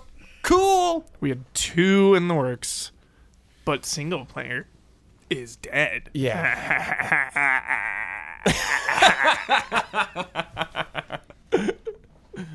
yeah. Let's move on. What a bummer. Let's move on. Sorry, Let's move on. I shouldn't have brought up Battlefront. No, you should've. Now I You feel should've. sad. You should have because it's it's one of those things where I felt a little bit guilty where I'm like, okay, maybe maybe I'm being too harsh on a game on this campaign that I haven't played through, but man, I really felt like I got a good sense of within those three missions that I do not want to Yeah. play any more of this. And you know, we have the reviewer, and it's nice to be able to get this outside perspective and be like, hey, I played it too. I finished Yeah, all yeah. the missions and I thought it was I mean, I hear people's opinions and I take them, I take them face value. I'm like, yeah, okay, Huber's uh, Huber's not lying to me or anything like that. But I like to try things out for myself sometimes. Absolutely. Just you know, because sometimes you agree with people, sometimes you don't. Yep. And it's And Star just yeah, and it's Star Wars. I love Star Wars, and it's just, mm, just, eh. Wars. Playing as Darth Maul and Kylo Ren though, feels good. yeah, Feels- playing it, yeah, Real good Yeah. playing as those two dudes. yeah, that's cool. But, But- it's, it's not enough. Not enough. I mean, I, I kind of want to go into talking about why playing as Jedi in Jedi Outcast and Jedi Academy not only felt good but was presented in an interesting way. Mm-hmm. But let's let's move on. Let's talk about what I'm really excited to talk about and something we've talked about twice uh, on this show, and I'm hoping Twice? that Yeah, yeah, yeah. We'll, Oh. we talked about it twice. Uh, Divinity Original Oh Sin shoot, 2. dude! I didn't even talk about that many times. Sorry, yeah, no, the I could have talked about something. the else. review that like is not done yet that i'm hoping by the Oh, time this okay. publishes is done if not therefore soon after but anyway uh, brad i've got things that i've wanted to say about it i've been playing Yeah. it uh, quite a bit this week but you just started it. you've played uh, you said about an hour and a half Yeah, just like the tiniest chunk of this game, probably. yes. Uh, You did I the don't tiniest chunk. have a lot of experience with games like this growing up. Like Sure. uh, these are a lot. These remind me like a lot of the PC RPGs. I didn't really have a PC growing up, so I missed like games all like this. So me playing a game like this is kind of me learning them for the first time, almost. I'd say. Yeah. And this just still happens to be a game that is extremely deep. yes it's extremely deep So, oh, man, like when I started up this game and I just looked at the character creation, yeah I was like intimidated yeah because they're like, here, here's all these pre-made characters. You might want to try these out, but if you want to make your own character, you can do that, but you might totally screw it up. sure I'm like, holy crap! I love that you're giving people this much freedom. Yeah. which I love because there's people that love that kind of stuff, but someone like me who's new to this, I'm like, eh, just take that character you made for me real quick. Yeah. Um. Here's the thing uh, for me about complexity in games and and failing in games and getting something Yeah. wrong in games. Uh, there there are multiple examples that I could bring up, but the mark of a really great game to me is it. And I've ma- I've made so many stupid mistakes in Divinity. Yeah, yeah. There have been. I'm sure I've already Quicksand- made some. Just F five the shit out of that Quicksand? Game. Just oh keep no, hitting, I've been the game. I think told me to save often. Yes, just like every time you're about to talk to somebody, fight something, go super Yeah, dude, this just game, hit F five. This You will make game stupid mistakes. Gives you the impression that you're gonna screw up a lot Yes. and you're gonna die. Yes, and you will script a lot. And I think I've spent most of my time being like, okay, I think, okay, I understand this now, I understand this now, but I, I'm not. I'm not quite like in tune with it, you know, where you feel like you understand how a game is speaking to you and you Mm-hmm. Yeah, feel yeah. like you can kind of take on any challenge. I feel like I'm just getting to that point. But to me, the mark of a brilliant game is when I am so overwhelmed, I'm so intimidated, and I am making a bunch of stupid decisions where I feel like, not only are you am I failing and you're taking me down a path, it's not just a stone wall. Like there are interactions that I'm having through my failure, Mm-hmm. but that I feel like I have so many tools at my disposal that even though I don't quite know how to play this game optimally, I feel like I have like three or five or ten different options Yeah. of what I can try next time. And so Yeah. learning becomes so much fun when you feel like you have so many yeah, tools I at like. your I feel disposal. overwhelmed, but I'm having fun learning it. Yeah. That's the point. Yeah. And I, I think when you talk about big, complex RPGs, uh, a, a lot of the things that, that that's very frustrating about them is the way that they started is just so mundane and limited. Mm-hmm. Whereas like Divinity, you start out as a prisoner. You start out getting to learn and talk to people with interesting stories that are immediately intriguing, uh, and then you you start out just trying to escape. Like there is so much happening immediately in that game. Yeah, and right. It off doesn't the waste bat. a lot of time. I thought it was like a Frankenstein monster when I started it because you're like on some weird table in a Yeah. lab or something like that. I was like, cool. But I'm not trying uh, to put words in your mouth. No, what has that I mean- beginning experience been like for you? Uh, so the beginning, you start on this this boat. yeah. You're a prisoner, I believe. They're, are they they locking up like mages? They said or something like that. Sorcerers, yeah, Sorcerers. so Excellent. Apparently, you have like some weird like collar around your neck. Kind of going through the ship. Someone died on ship, and they're figuring out what's going on. Uh, there's some people on the boat talking to characters who I assume are characters you're going to recruit because I did recruit one of them like that. Kind of setting that up, which is cool. Then there's this old lady who just goes nuts and like these dudes explode. Then some giant sea things attacking me. I don't know what the hell's going on. like, there's tendrils going like breaking through stuff. There's like a, a room I got a key for. Dude, it's cool. You can like break doors down. You can break doors So down. the doors Uh, in- locked. in there one, was that's dudes my behind a favorite. door, so I just broke it down. and They started fighting me. It's awesome. The thing you have to be careful about, though, is like while that is an option available to you, as you're breaking down a door, you're hurting the durability of your weapon Yeah, and that sort of Just like- stuff as well. Just like I'm like figuring out all that kind of stuff as I'm Yep. learning around. I got the the thing that lets you talk to animals. Yes. I was like, dude, this is Oh, awesome. It's so good. And it's cool because I was talking to a dog. Yeah. And I'm trying to think like that's kind of maybe how a dog would talk if Yes! we could understand it. yes. Okay. So the voice acting in this game is incredible. It's really good. It is so good. Uh, the you're totally right, Brad. When you're talking to not not just dogs, but whether Yeah. it's chicken or mice or cows, they try to the way that they enunciate the words, the little ticks that they have are like, yeah, a squirrel would probably do that, but it's a convincing performance. It's not just a joke. They don't just rest on Mm-hmm. Yeah. the novelty of like, oh yeah, the rat in the prison probably would see those things in those other cells. Like, you, I don't know. They just Crazy. it's This it is a opens up Kickstarter game, complete- right? This is a yeah, this is a Kickstarter? game that was yep. Crazy. Like, is could be the best Kickstarter game that I could think of right now. It is. It is gotta be up absolutely there. phenomenal. I It put, is- I put insane. Banner Saga up there, but I think Oh, I haven't Divinity played Banner Saga yet, so I don't Divinity's know. But Divinity is crazy. More meaty yeah. for sure. Uh, we actually picked the same class. We, you, Yeah. and me, like somehow just made the same thing. We well, I picked the the character that I'm playing as the template that he is. Well, what I the meant is beast. like we had the same idea. Okay. Like I was like, I'm gonna be a rogue. I found out you picked a rogue. Oh, Yeah. The the the prince. What's his- Red Prince, The red yeah. prince. We made him uh, both uh, fighters Yeah. for some reason because we're like, yeah, this guy's a cool lizard. They want him to fight up close. That's awesome. right. I was surprised we both did that. Yeah, it's. I'm curious who you pick as your your third and your fourth, um, because that is a very important decision, and how you tune your party over time because. The way that you start out, you know, you've, you you're limited with the amount of abilities that you can have, and so, you know, you might s- struggling to heal might be a big deal until you either get a healer, somebody who can heal, or you tune the mage that you have more in that direction. Um, but like getting more abilities. Like I got, uh, I I made somebody a, a ranger essentially, an archer. Mm-hmm. yeah. And at first they were okay, but they were they weren't very well protected, and I didn't have a lot of huntsman skills. As I got those skills, and I kind of expanded what they could do, it's just like okay, I'm raining down death from above. I'm, I'm Yeah. doing all of these really really cool things with these classes and it's just I, I feel like every time i play that game for hours at a time i feel like there's this new facet that is opening up to me There was a ton of interesting classes too. Yeah. There was like people. There, there was something with a trident that can use like a like a weird tentacle arm or something like that. I think for Yeah. one of their moves. It was just a really Sick. creative amount of classes you could pick from, Right. and I guess you could like make your own classes. I looked up online. Yeah. People were like making spec. Like someone made like a death knight kind of class or something So like that. cool. Yep. Like the amount of freedom this game gives you is insane. It is, um, and I think, I think freedom only matters as much as it is contextualized. And Yeah. I think that is something where, that a point that I'm at in Divinity right now. So I'm at, I'm at the.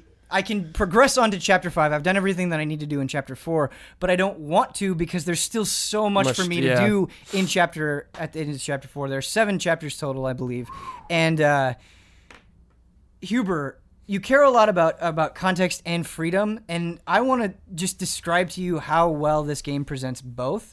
So whether you're doing a huge quest or you're doing a small quest, there are options that you have to get through them. These options might just come down to hey, how good you are persuading people. Did you pump points into that? Do you have a character that is good at talking to people? You'll see dividends here. Or are what is your background? Are you dealing with nobility? If you're a noble, you're gonna have options that you wouldn't otherwise have. Or do you have a spell? You you have this you have this ability, this sorcerer ability where you can talk to the dead. Do you need to solve a mystery? Go to these corpses, talk to their ghosts. Like So great. there are just so many different paths that you can go, and I feel like there are a lot of times where it's like, okay, do you want to do you want to help these guys or do you want to help these guys? And it's like there are strong cases on both sides. It's really really interesting, but that also extends to the main story as well. Sometimes I get frustrated in big RPGs where it's like, okay, the side stories are really cool and I'm getting a lot of context from my characters, but the main story is kind of funneling me down this path. It's not very interesting. There are not a lot of deviations. In Divinity Original Sin 2. So he's at a he's got these source collars on him that he's trying to remove. There are so many different ways that you can get to those collars. So many different people, so many different factions that you can talk to, so many avenues for you to just take off those collars. When you get kind of when you escape Fort Joy and you get past that, you go to a place called Reaper's Coast. And that area is just absolutely huge and packed with stuff. You need to learn how to unlock your sorcerer powers. There are so many different people that you can talk to to unlearn how you develop those powers, and all of them have their own really well written, really well contextualized stories. But at Reaper's Coast, something I was a little bit worried about is I liked my companions. My companions had stories, but my companions weren't chiming in all that much. It felt like they were there, but like I kind of had to go out of my way to develop their stories. At Reaper's Coast, as I've been doing things, they've been coming up to me and being like, "No, I know this person." So this Oh. person that is like continuing on with the main quest. I'm also developing a companion at the same time. There's a personal vendetta for them. So good. They they they really want to do something. Like I was just about to 'Cause- move on, and the Red Prince was like, "No, like I've got unfinished business here." And so That's so cool. Because I in was- one, the companions were like avatars, right? They didn't really have. So my experience with one is limited, but that was kind of the compression impression that I got, where you were just kind of this this blank slate, and the people that you were interacting with didn't have as much going on as Yeah. they do in two. That's why I could fell be out of it. very wrong about that. I need Yeah, to play they- more of one. They but- seem like they have a lot going on for whatever you're talking I about. Just the love Red that. Prince, he was hinting at like his kind of backstory and stuff like that already. right. It's so hard for me to like. It, it's so intimidating because I know like that always freaks me out in games because I'm such a completionist. Where it's like, like you were saying about removing the color, right? You can talk to so many people, and it's like I'll go and I get to a town and I want to talk to everyone, and like I'll talk to someone. That person will give me a quest to take off the collar, and then I'll go to another person, and that person will also give me a quest to take off the collar. And it's like, who do I choose here? What- Here's something that This is Divinity so 2 does though intense. that I don't feel like I've touched on yet with on this podcast is I was worried about that too that Mm. you just would be like okay like cuz you you'll play games where it's like man you're giving me like a bunch of different options and I just want to do all of them and like I Yeah. have this journal that has all this stuff in Divinity I feel like it's presented a lot more organically than that where you're kind of wandering along you'll come across the scene and you'll just the way that it reveals itself you'll just kind of slowly get wrapped up in it where although there are a bunch of different similar scenes that you could have gotten wrapped up in you didn't because you went this direction because you made those decisions that's kind of the path that you're going along and it makes Cool. that path more interesting for you because you're like not even aware that those those other things are options Yeah. and i think that is a That lot more is interesting sweet. yeah it's That is because- some insane design right there. it is. Like, it how is does this? kind of insane design. Yeah. Because I think it is way less interesting if you just be like, "All right, here's your decision. Here's ten different ways to go. Which one do you want?" Yeah. Like that. That feels way cheaper than, "Oh, who's this mysterious person? Oh, they're kind of giving me a hint." like, oh, you went down an alleyway and you Right. saw this guy get murdered Right, or something. right, I'm into this. Like, right. it wow. Just, just kind of very slowly sucking you in, and you're not even realizing it. Jeez. Um, that is super, super, super Yeah. rad. Um, another thing that I really like that I've kind of touched on, but like has only been true. Brad, please do this. Hmm? Okay. Before Okay. Mm-hmm. you you leave Fort Joy, get the gloves of teleportation. Just do it. Just get the gloves, Gloves of teleportation teleportation, huh? because this is a game where like they'll they'll set up this this obstacle course right that you need to get through and there there are a bunch of different ways that you can get through it or if you're like wait a minute can i just like teleport my way through this you can uh there was like That's this cool.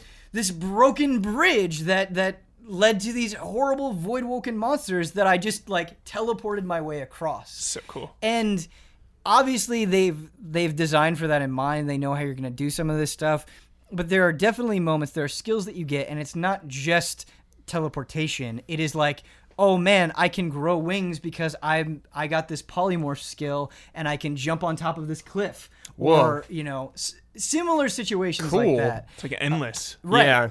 I, I feel like I'm just like scratching the the Surface of topmost the layer surface. like Right. of a very deep and complex game.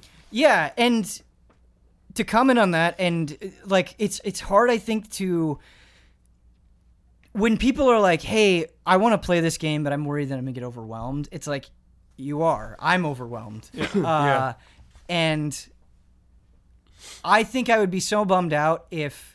And I don't know, maybe I'll get to the end of this and I will be a little bit disappointed.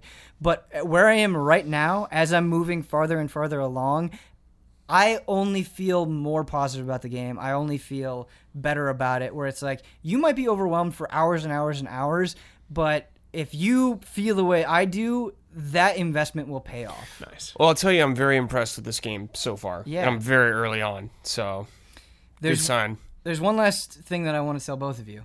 Okay. Uh, Huber, you talk a lot about economy. Yeah. Um, and sometimes I'm talking about a game, and you'll be like, "How's the economy?" And I will go, "I- "It's fine." Or here's like this one little cool thing about Divinity, or uh, about this game that has to do with the economy. I want to talk to you about the economy in Divinity. Um, so you will acquire skill books as you go throughout, but a lot of the best and most valuable skills that I'm using, I bought, and they weren't cheap. And because I have somebody that I've put some points into bartering in, uh, they that like that's been that saved me hundreds and hundreds and hundreds of gold coins basically. Yeah. And you also need weapons and you also you buy you buy armor for your head your your arms your legs your chest you have an amulet that you can wear you have two rings that you can put on you have a lot of armor to buy this armor uh, sometimes you just need it for protection sometimes it, it provides magical armor sometimes it provides physical armor but this armor will also give you uh, it'll also buff up certain abilities that you have. So let's say you need to cast this spell, you need another point in necromancy. You might want to put on this piece of armor that will bump up your necromancy, but it, it doesn't give you a lot of defense. And so with both your cash, when it's like, okay, I want to buy all of these skills, I want to try out all of these things. I feel like I'm really struggling in battle. Maybe this skill will help me. You're also being pulled along uh, with like all of this weapons and armor. Where, like there are times where I will go because you can trade with like everybody in the game, pretty much. So you want to go up and you want to talk to people and you want to be like, what does he have? What do they have? Which gives you incentive to go and talk to as many people as possible. It's not just the designated shopkeepers. There are a lot of people that could sell you very valuable things. You want to go up and talk to them, which gives you reason to explore the world, right? And and get to know people and get to know a place. It's not just that. It's just like, okay, there are times where I'll go to a shopkeeper and I'm like, I want to buy 10 things here, I can buy two. Now I need to go back and I need to go and do all of these side quests because the money and the things that I get from the side quests are going to be so important. Yeah. Levels do not come easy. This is not a game where you're going to be leveling up every hour. It is like you will spend long stretches of time slowly getting to that next bump. And you know that's that 10% damage you get from that level up will make a huge, Huge. amount of difference. And really to encapsulate this long rambling screed about divinity that is what i want to say you brought up design and that's Yeah. exactly the right word to me i want to play games and rpgs where it really feels like what i'm doing matters Yeah. and I, I think from every aspect whether it's the abilities and classes that i'm picking the comrades that i'm picking the choices that i'm making during quests i feel like all of them it's getting in my face and saying this has a huge consequence and that is a remarkable feat to do so not a cool. lot of games can do that. We give The Witcher a lot of credit for for having really well written quests. Divinity not only has really sharply well written funny quests, but like the the gameplay side, the mechanical side also feels like it has a lot of consequence every step Yeah, of the way. really solid. So cool. Are you going to play it? Yeah. Okay. Heck yeah. Hundred percent. I played one. I- Oh, a little bit. Quick but- question: How does the co-op work in this game? Um so I haven't done any co-op in Oh, Okay. Divinity 2 yet. Okay, And before I publish the review, I've got to do that, and I've got somebody that Oh. is like just waiting. But whoa, yeah, I gotta someone in the wings. someone in the wings, Some professional. yeah, professional. Yeah. Look out. Something was spoiled ab- about the ending for me with co-op. That I'm a little bit disappointed Oh. about. I mean, Oh. like I, I could have guessed it, I guess, but I don't know. It's just if you are thinking about playing it co-op, there are so many little quests where I'm like, oh man, like imagine having to decide here with two people. Yeah. Um, yeah, co-op seems on the surface like it'll be really good, but I just haven't Cool. personally experienced Remember when it. you get to the end of Streets of Rage and Mr. X is like, "Yo, join me." yeah. You can say no or yes, and if one person says yes, you battle each other. So cool.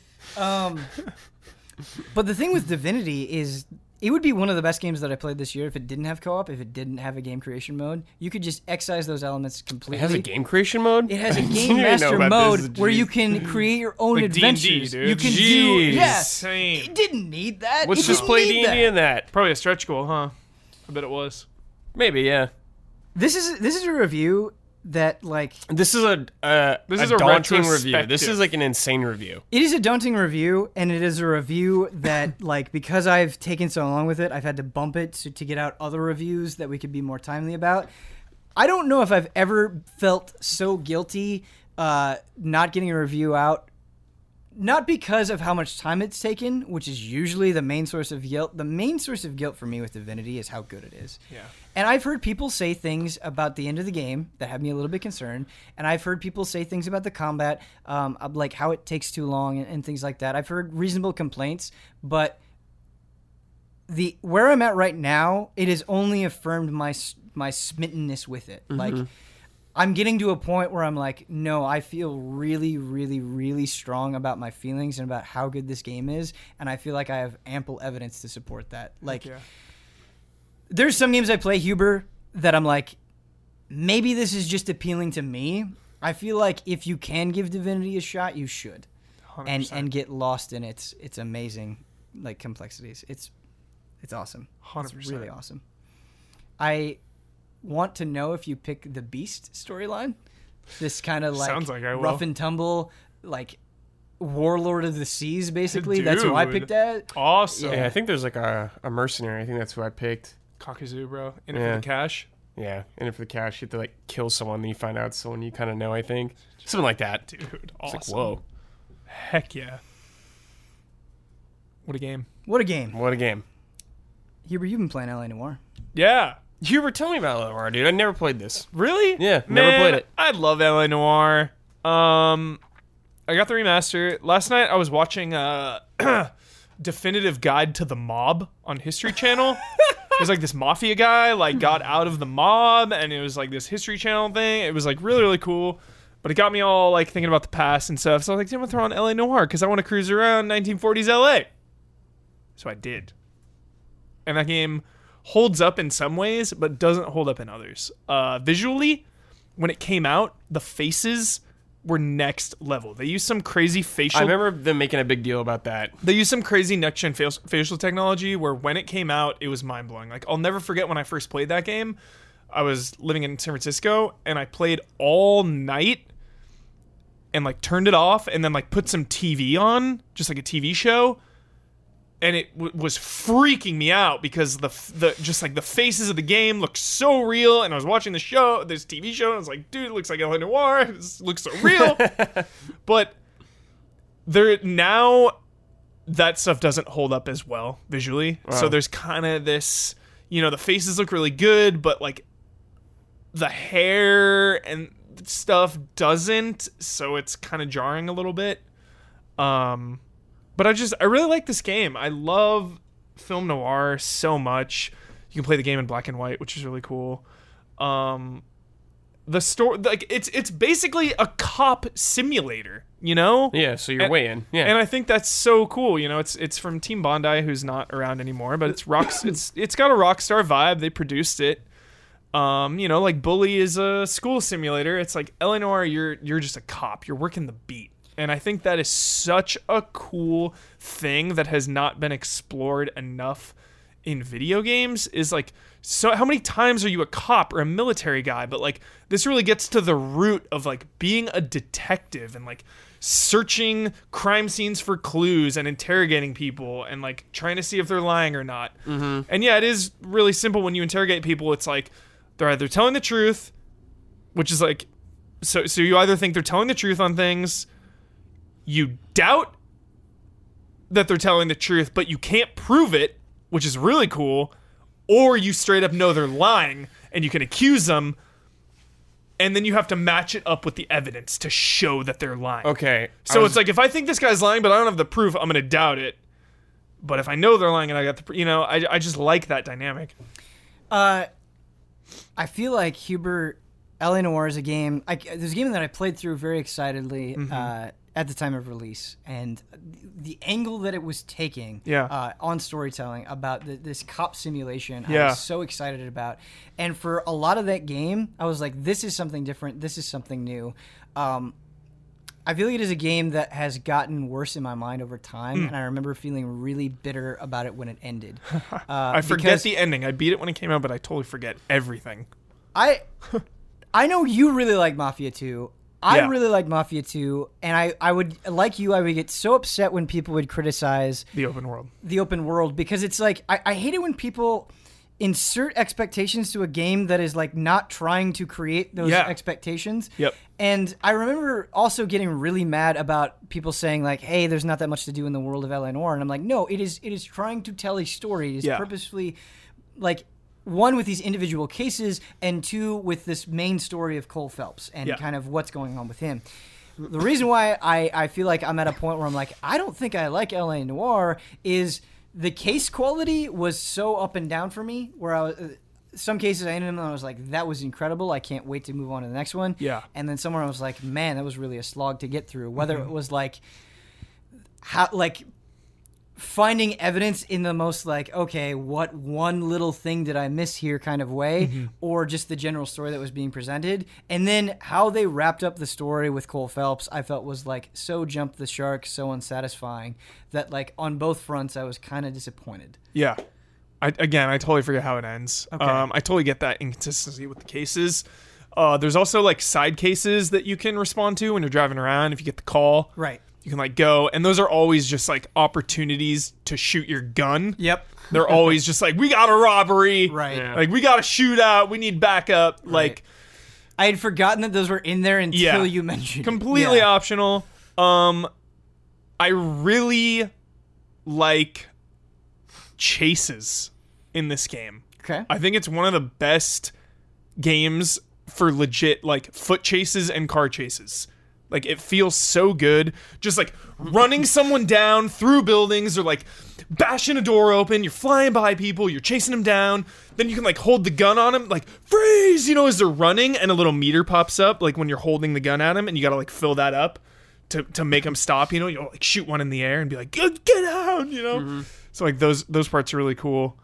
Um, I would have liked for it, like looking back on hindsight, playing it again. You know, you brought up Mafia 2. I'm glad you did. Because I would have liked for this game to have fit somewhere neatly in the middle of a Grand Theft Auto and a Mafia. Like, it really could have used some moments where, you know, you clock out. You, cl- Right. you clock out, man. You g- Cole Phelps goes home. You have a home. You g- Whoa, whoa, whoa! There's not a scene like no, that. in it's this just game? like on to the Hmm. next, on to that. You're always be. It's linear in design, like Mafia, where it's like you're always being pushed to the next, to the next, to the next. You're always on a case. You're always with like your partner.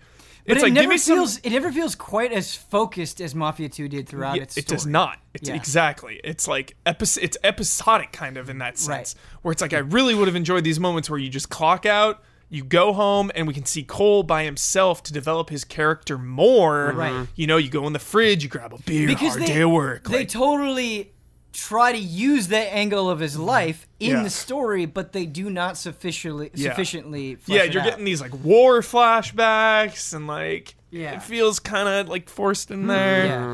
Yeah. Um at the end of the day, I really like a lot of what LA Noir has done. Yeah. And I really hope that Rockstar one day revisits it. I know the the VR cases just came out a couple days ago. It's like seven cases from the base game just in VR. Cool. Which I think is really cool because again the faces and stuff.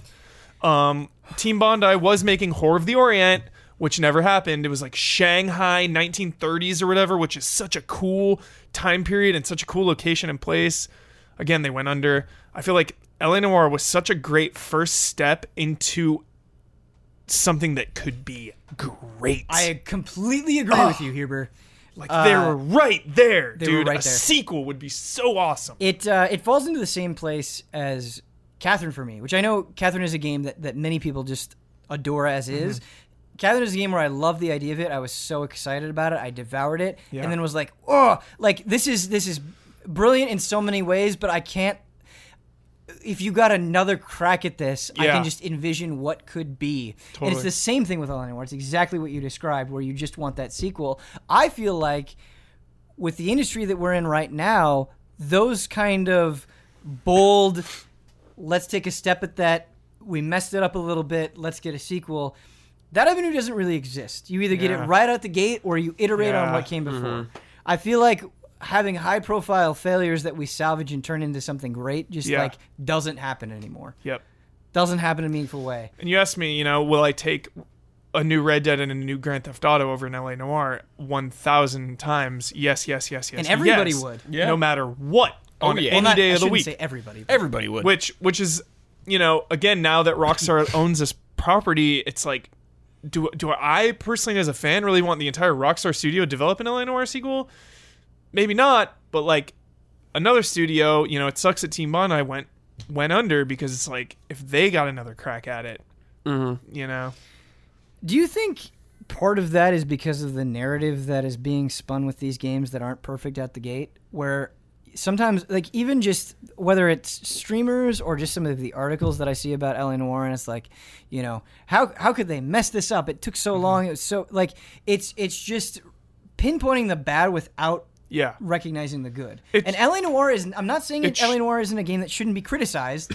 I'm just saying like I, I feel like we have to either elevate something to pure majesty or we have to condemn Yeah. it into the ground. I know. And it's like, how is that a healthy environment for anybody? It's not. Like you can be really frustrated at a game, but if you can't see the good, Yeah. like come on. The reviews for it were amazing too when it came out. That game is critically acclaimed.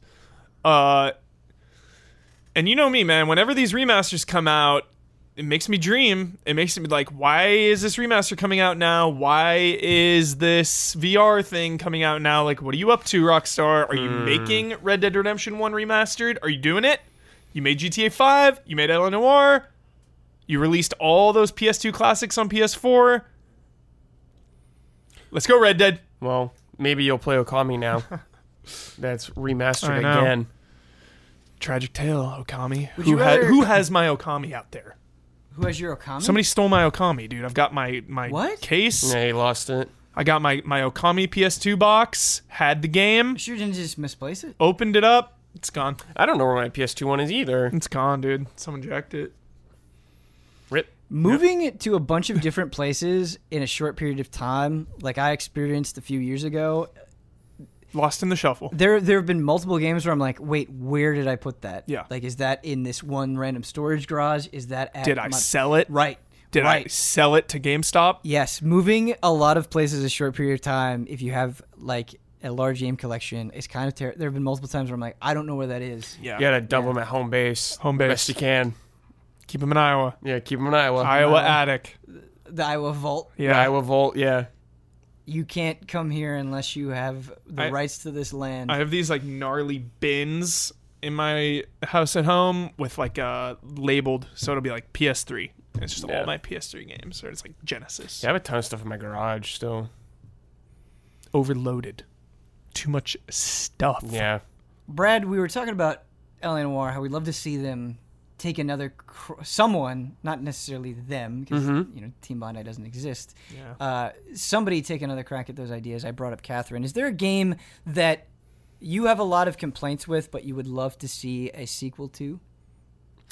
Yeah, when you're talking about Rockstar, I just thought of one. What was that? Uh I, I want a new Thrasher, Skate and Destroy. yeah. That's what I want. Yeah, so Brad Thrasher is one of those games uh, that was on like uh, a PS1. PlayStation- Yeah, yeah, no, no, I'm just saying it was like on a jam. Did you ever have those games as a kid where you played a lot of the demo, but you didn't play a lot of the full yeah, thing oh, because of yeah, your yeah, yeah. access? Yeah, yeah, yeah. Thrasher was a game that I played a lot of. the... No, I actually think I did end up buying Yeah. Thrasher. No, I did buy. Gotta Thrasher. own that, baby. Gotta Yeah, own that. Got yeah, it on Thrasher. That magazine, bro. Yeah. I remember Thrasher being really cool but super frustrating. Yeah, uh, super jank, but Yeah. really Yeah. fun. It w- really emphasized more on less uh, craziness of Tony Hawk. You know, Yeah. just going nuts, grinding forever, manuals forever. Yeah. like much more Grounded. I guess it would be like the version of what Skate was uh, for back then.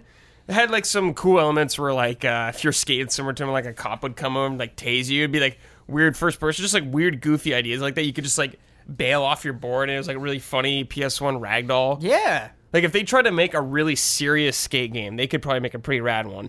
I haven't thought about Thrasher Skate and Destroy in such a Oh, long time. so much fun, And I put man. you on the spot, Yeah. and you just you crushed Nailed it. You crushed it. Uh, Hit it out of the park. I do have some bad news though. Rip And I'm frame like, trap. I'm like amazed, Huber. We that was, that was like the last like what have you been playing game that we needed to talk about, and I was Hour and forty seven in. hour and 47 in, and I was like, wait a minute, we're fine, we're off the hook.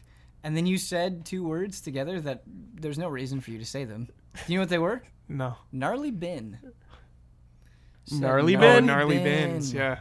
That got us caught in the Yeah. frame trap. I want to bring uh, gnarly back more into the vocabulary. I want to play Gnarly. gnarly back and more? uh, bogus. Bogus is fun. You know what you guys reintroduced in my lexicon, and now I like go hard at is rad. I say rad all the time. Oh, so rad. So Yeah. rad. So rad. wasn't so rad. Eleanor is rad, Yeah, it is dude. rad.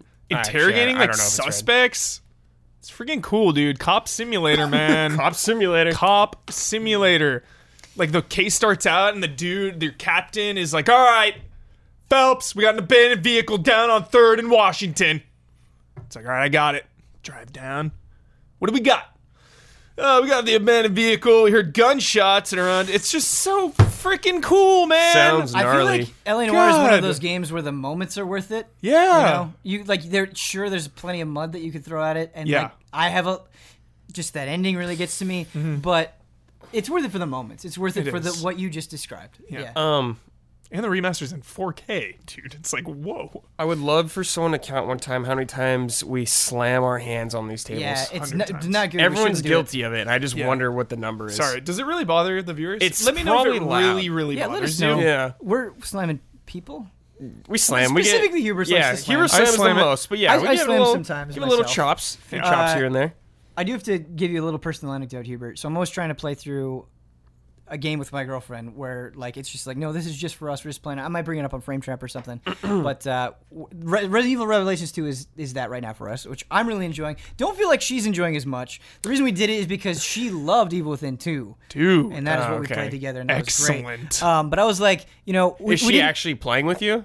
She's not actually playing with me. She Okay. doesn't like to play. She really Yeah, is just like to enjoying watch? watching. Okay.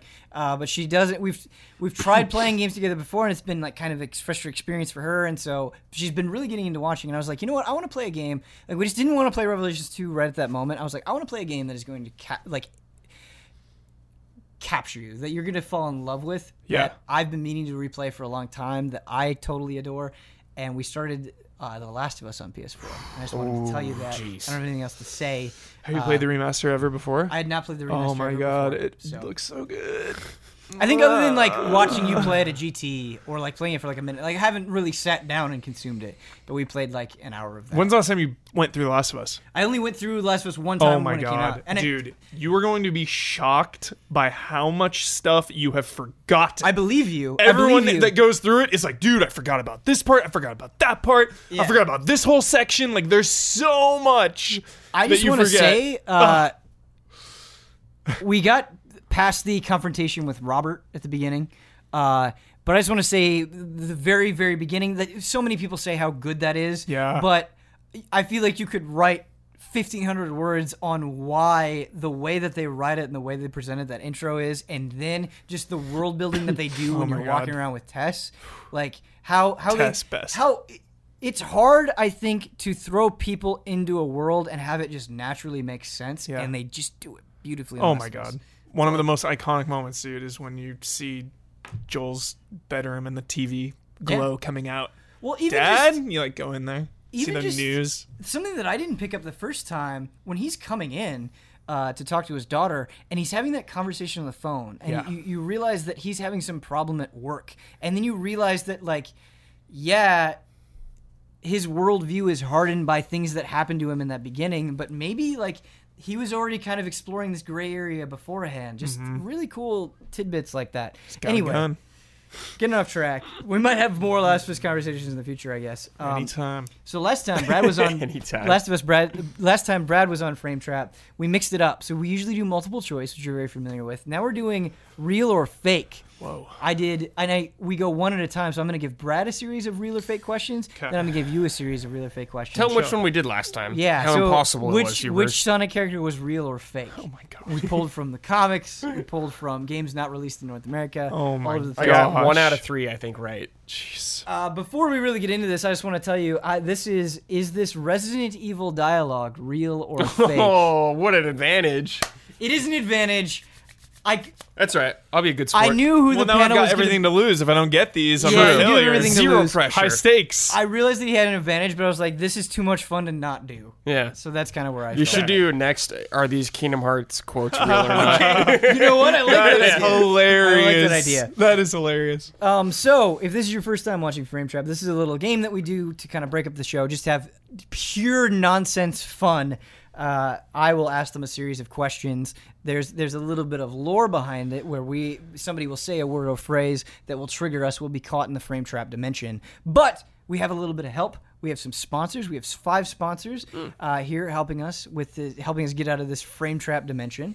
Our first sponsor is Greg the Dark Knight Oh, yeah. Kettering. Uh, saw Greg playing we met some him. Resident Evil DLC Ooh, uh, earlier today. nice, Greg. So that was cool. Well done. Yeah. Our second sponsor is the the wonderful Elsewhere Presents Sonic the Podcast. Uh, it is a Sonic the Hedgehog podcast from another dimension, a world where Sonic started out as a tabletop game in the 70s. There's an entire religion built around him, and nobody remembers the year 2006.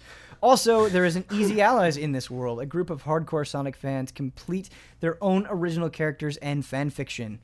The Lords of Yonder would like to thank Easy Allies, the Easy Allies of our world, for helping spread the word about this other realm. To show that gratitude, they've beamed images of the Sonic OCs of these otherworldly allies to the mind of a mad artist and would like to share his interpretation of those images with the Frame Trap audience. So last time, uh, Elsewhere Presents gave us their basically they imagined us as Sonic characters, and I showed some of them last time, and I'll show some more of them this time right now. Ooh. Excellent. Um, if these images delight you in the slightest, please consider giving Elsewhere Presents Sonic the Podcast a listen and follow them on Twitter at Elsewhere Podcast. Join host Griff Newcastle on his journey down the spiritually transcendent road that is loving Sonic. And as before, thank you, demons. Our third sponsor, much like Greg, just a cool dude, Nate Keelock, uh, who you can find on Twitch as Smallgate. Thank you for sponsoring the show, Nate. Fourth sponsor is Zen Market, based in Osaka, Japan. Zen Market is a shopping proxy service that has been helping people get stuff from Japan since 2014. There are a handful of places online to buy marked up Japanese imports, but with Zen Market, you can go directly to the source and buy new and used goods directly from Japanese online stores. Additionally, you can bid in real time on Yahoo Auctions, Japan's biggest and busiest auction site. Find Japan exclusive games, consoles, anime, toys, amiibo, figures, clothing, accessories, and whatever else you want. Zen Market staff can even help you search for the more elusive items on your list. The only fee is a 300 yen charge per item purchase, that's less than $3, and that's it. There is no commission based on the price of goods. You can shop, manage your purchases, consolidate items, and organize international shipping rights from your account on Zen Market's website. New signups will receive a 30, 300 yen credit, so your first purchase skips the service fee altogether. Sign up for a free account on zenmarket.jp and start bracket- browsing Japanese stores today. Our last sponsor is Grandmaster Pizza. This is the context that Grandmaster Pizza gives us. Man, you got to check out those sweet vids from my boy Grandmaster Pizza. I got to tell you, these vids sweet. So sweet in fact that after you listen to this great podcast that I'm hosting the heck out of with my most splendid guests who are just about uh, guesting up a storm, you should also check them vids out search Grandmaster Pizza on YouTube for some super swimmingly swell gaming vids. Uh, P.S. There is some colorful language, so watch out, Pizza. You can Hard find, R. Yeah. you can F-bombs. find uh, Grandmaster Pizza on youtube.com slash C slash Grandmaster Pizza, Twitter at twitter.com slash Grandmaster Pizza, Grandmaster, not Grandmaster Pizza, and patreon.com slash Grandmaster Pizza. awesome. Thank you so much, sponsors. Uh, the month of December, we've actually had more sponsors than we've ever had. Ooh, So thank you thank guys you. so much for Yeah. the por- support. Uh, I hope you take delight in this game that we're about to do. So I did a bad job of this last time.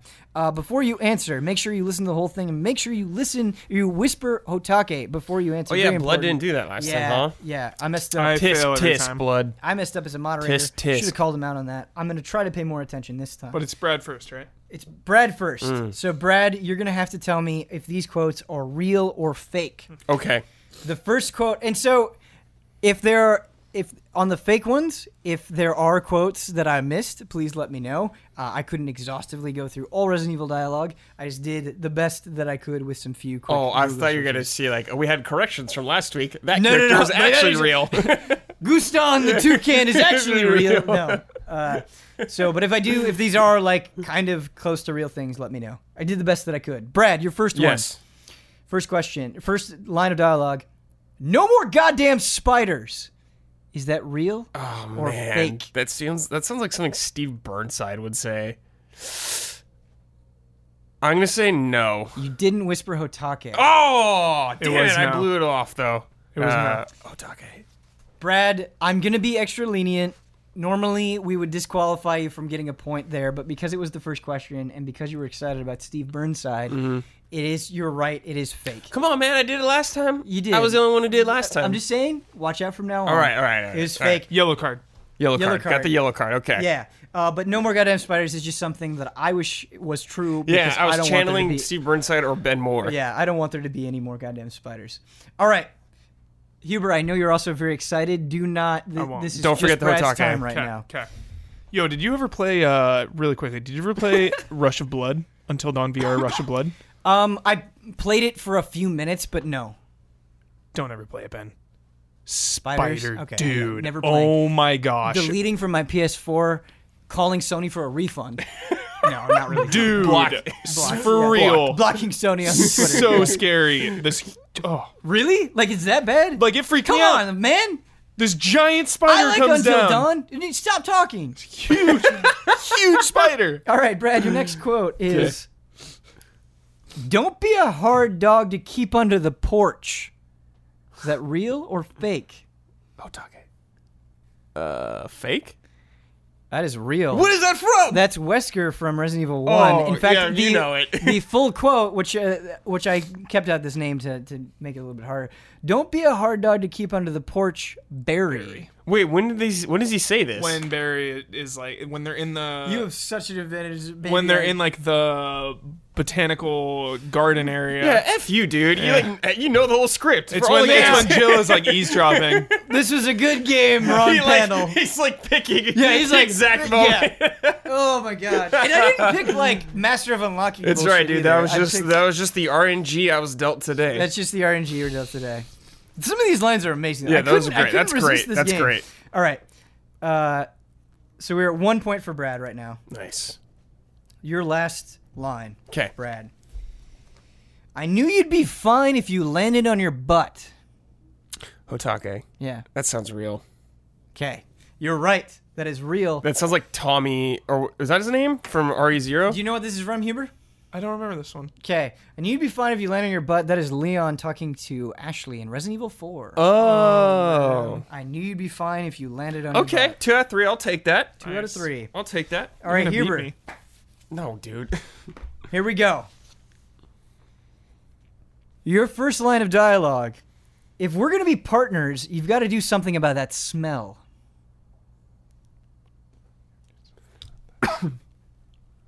Hotake. Thank you for following the rules. I don't remember this one, so I'm gonna say false. False is right. Ooh. But that was a good line, wasn't it? That was a really good line. You had me with it. dude. Yeah, that was good. Yeah, Yeah. Uh, Huber, if I beat you, I get to review RE2 remake. Okay. Sorry. well, he's, he's one for one so True, far. true fan. Too much pressure. You got you got this. dude. I believe. yeah, in you got this, Huber. All right. Next line of dialogue. Get a load of that thing's tongue. Hotake. Yeah. I'm gonna say false. False is right. Yeah. Yes. I was like, when would they say that? Like, Boy, they don't say that when the yawn fight. I They can't. sound so real though. I can't Ben. trip you up. I'm They trying to make them sound- sound as real as possible. They sound can't so stump real. Huber, dude. that was created, can't stump him. That was created by me in reference to liquors. Uh, but Check out that can't stop tongue. you. Get a load of that thing's Get a load. Yeah, they- that, that's what makes it sound real. Yeah. Yeah, get is a that- load. Get a Yeah. load. Yeah, exactly, exactly. I'm trying here. I'm Nice. trying. All right. Last uh, question for you, Huber. Real or fake? Ah, God, now I'm doubting myself. I need to make sure you guys say otaku every time, and now I'm doubting myself that you did. All right. Anyway, last one. I'm sure you boys didn't just tag along so we could sing "Kumbaya" at s- together at some Boy Scout fire. Then again, maybe you did. That was kind of a cumbersome one, so I'm going to say it one more time. Okay. I'm sure you boys didn't just tag along so we could sing Kumbaya together at some Boy Scout fire. Then again, maybe you did. Otake. Yes, good job. I'm gonna say. I'm gonna say true. I think it's Leon, beginning of four. You got it! Yeah. Leon S. Kennedy, Yeah. Resident Evil 4, Michael Huber, still, Still the E RE master. the Resident Evil master. Evil master. Can't be tripped up. True fan. I love it. Wait, Brad, see- you fought admirably. Yes. say Two. that? Did To you say the- that in the drive before when they're in Yeah, the the car? drive, yeah, Okay, with the police guys. Holy Nice, shit, man. Good job. I like Red. dude. If we did Kingdom Hearts, like that's anyone's ball game. No, I've yeah. played all those. Like that's I'd love to anybody's see you ball and game. Damiani, Yeah. and you guys would be like, uh, well, there's. I just think like there are things that I love and have consumed to death that I just I, I'm just I'm bad at remembering names and I'm bad at remembering specific lines. Like I Mm-hmm. can tell you exactly what happened, but like the things that you love and consume so heavily, like you can you can probably recite the entirety of Aliens to me. You a know, lot of it. I really love Aliens. I can't do that. Um, Because because there's just a few things that I'm like truly, truly, truly obsessed with, yeah, like it's, it's- aliens that's, and that's Resident the word Evil, for it, it's obsession. and those couple things I'm obsessed with, I'm just yeah, all in, all baby. in with my life. it is extremely impressive, Huber. True Most fan. impressive. I love it. True fan. True fan. Truest fan. That's your Truest genre. fan. King of the fan mountain, man. We're all in Uh, it together. We're in it together. Resident Evil, baby. It's Resident Evil Seven. you know what I gotta say? Goaty material. Uh, there are certain things that allies have made me love more that I already loved. Like you, before I met you, I loved Resident Evil. I had played a lot of Resident Evil. I had grown up with Resident Evil. You have made me more into Resident Evil than I think I ever would be. Good. Whereas now it's like I'm gonna play everything. I'm gonna try to play things multiple times because like you've given me an appreciation for it. Like Kyle has done so with like Mega Man Legends, and even though I haven't cashed in on that, he's like made me more interested. Damiani has made me more interested in Zelda. Well, you've made me analyze games differently, Ben. So thank you. I hope that's a good thing. It is a very good I thing. hope that's a good thing. So I just wanted to say thank you, Brad. You have made me more interested in Kingdom Hearts. I think Cool. that's the best. I'll thing. take that. All right, Huber, you got to get us out of this dimension. What are you gonna do? I'm not. I, you know, I love to give the panelists as much creative freedom as possible with the the breaking us out of the friendship Dude. dimension, but I I hope it's something Resident Evil. Break us out of here so I can go to the bathroom, dude. Yeah. I had to go for like 40 minutes. Okay, We are gonna punch out of this thing, Joe Baker style. cool. Goosh, goosh, goosh, goosh. and we're out. We're out. Thank God, finally. We're out of it. The air was gross. Yo, Joe Baker v. Wesker fist fight. Let's go. You know what would be so awesome at about a Joe Baker v Wesker fistfight? You know what would be really cool? Hatake! it's that time of the show. Excellent. Try to catch you off guard there a little bit. You always do. Always do. Hubert, uh, we were talking about people condemning something into the ground or people praising it to the high heavens. Yeah. And there were a few otakes that I was uh, thinking about today, but there was a conversation that I had with an ally uh, during the PSX meetup that I thought was really interesting. So, Undertale is a game that I played through that I loved that I didn't talk much about for a very specific reason, is because it felt like even mentioning Undertale would have people jumping down your throat in all directions Whoa. and I, I think it is wrong. I really do. I think it is wrong to criticize people being passionate about things, but sometimes I feel like certain topics or games can turn in such a way where it's like I think I'd have more fun keeping this to myself Mm-hmm. rather than having a conversation about it because sometimes it feels like those conversations are so toxic and Yeah. so just aggressive Yeah. that it's not even fun Like- sharing your opinions on them. Like, I saw Star Wars, The Force Awakens. No, wait. The Last Last, Jedi. Jedi. I don't. I have no desire to talk to anyone that is not, like, right in front of me face to face about Star Wars. Why is that? because I like the conversation, like the br- the brief li- like rumblings I've seen are so intense. Like you you read some, I've read some articles about it, and then you just dive into those comment sections, and it is like all out war. It is people calling people out, the people that like it, the, the people that don't like it are jumping down their throats, and it's like. I don't need any of it, man. I just I'm going to enjoy Star Wars for what it is. Talk to you fine gentlemen about it. You Yeah. know, Uh, like I don't. I just yeah, it's too intense. It's too intense, and it's not like that with everything. There, there are certain games or topics that I could bring up where I'm like, oh, I know I'm going to have a great conversation about this with you guys and yeah. with The allies, the audience. yeah. it- Talking Yeah. to you guys is talking to them as well. right, So, totally. yeah. it's just there. Are, there are certain times with certain games where it feels like, oh my god, like, why does this need to be so aggressive? Yeah. and that's the nature of this week's Hotake. Is I feel like it is so great that you can get on our forums, you can get on YouTube, you can get on Discord, you can get on uh, all there's so many numerous gaming forums to talk about things and and go on and on and on and really pick things apart to death. But sometimes I feel like there's this coalition that forms that lashes out against any opinion that is not aligned with their own in regards to the quality of a game specifically. Yeah. Um, and it's something that I'm seeing happen more and more as these avenues of discourse are, are multiplying and getting more embedded in our daily lives. And I think that sucks. I think it is fun to share your opinions about games. Yeah. I think it's fun to share opinions about games that, that other people will disagree with. Um, do you think that level of hostility? Do you think I'm I'm overstating it? Do you think it's not as present or as much as a problem as I perceive it to be? Um, and if you do think it is a problem, uh, what can we do about it? What can we do about it as individuals, and what can we do about it collectively? I think it I think it is a problem. Just this like all like you were saying, the all or nothing mentality. Mm-hmm. You know, it's either something is the best or the worst.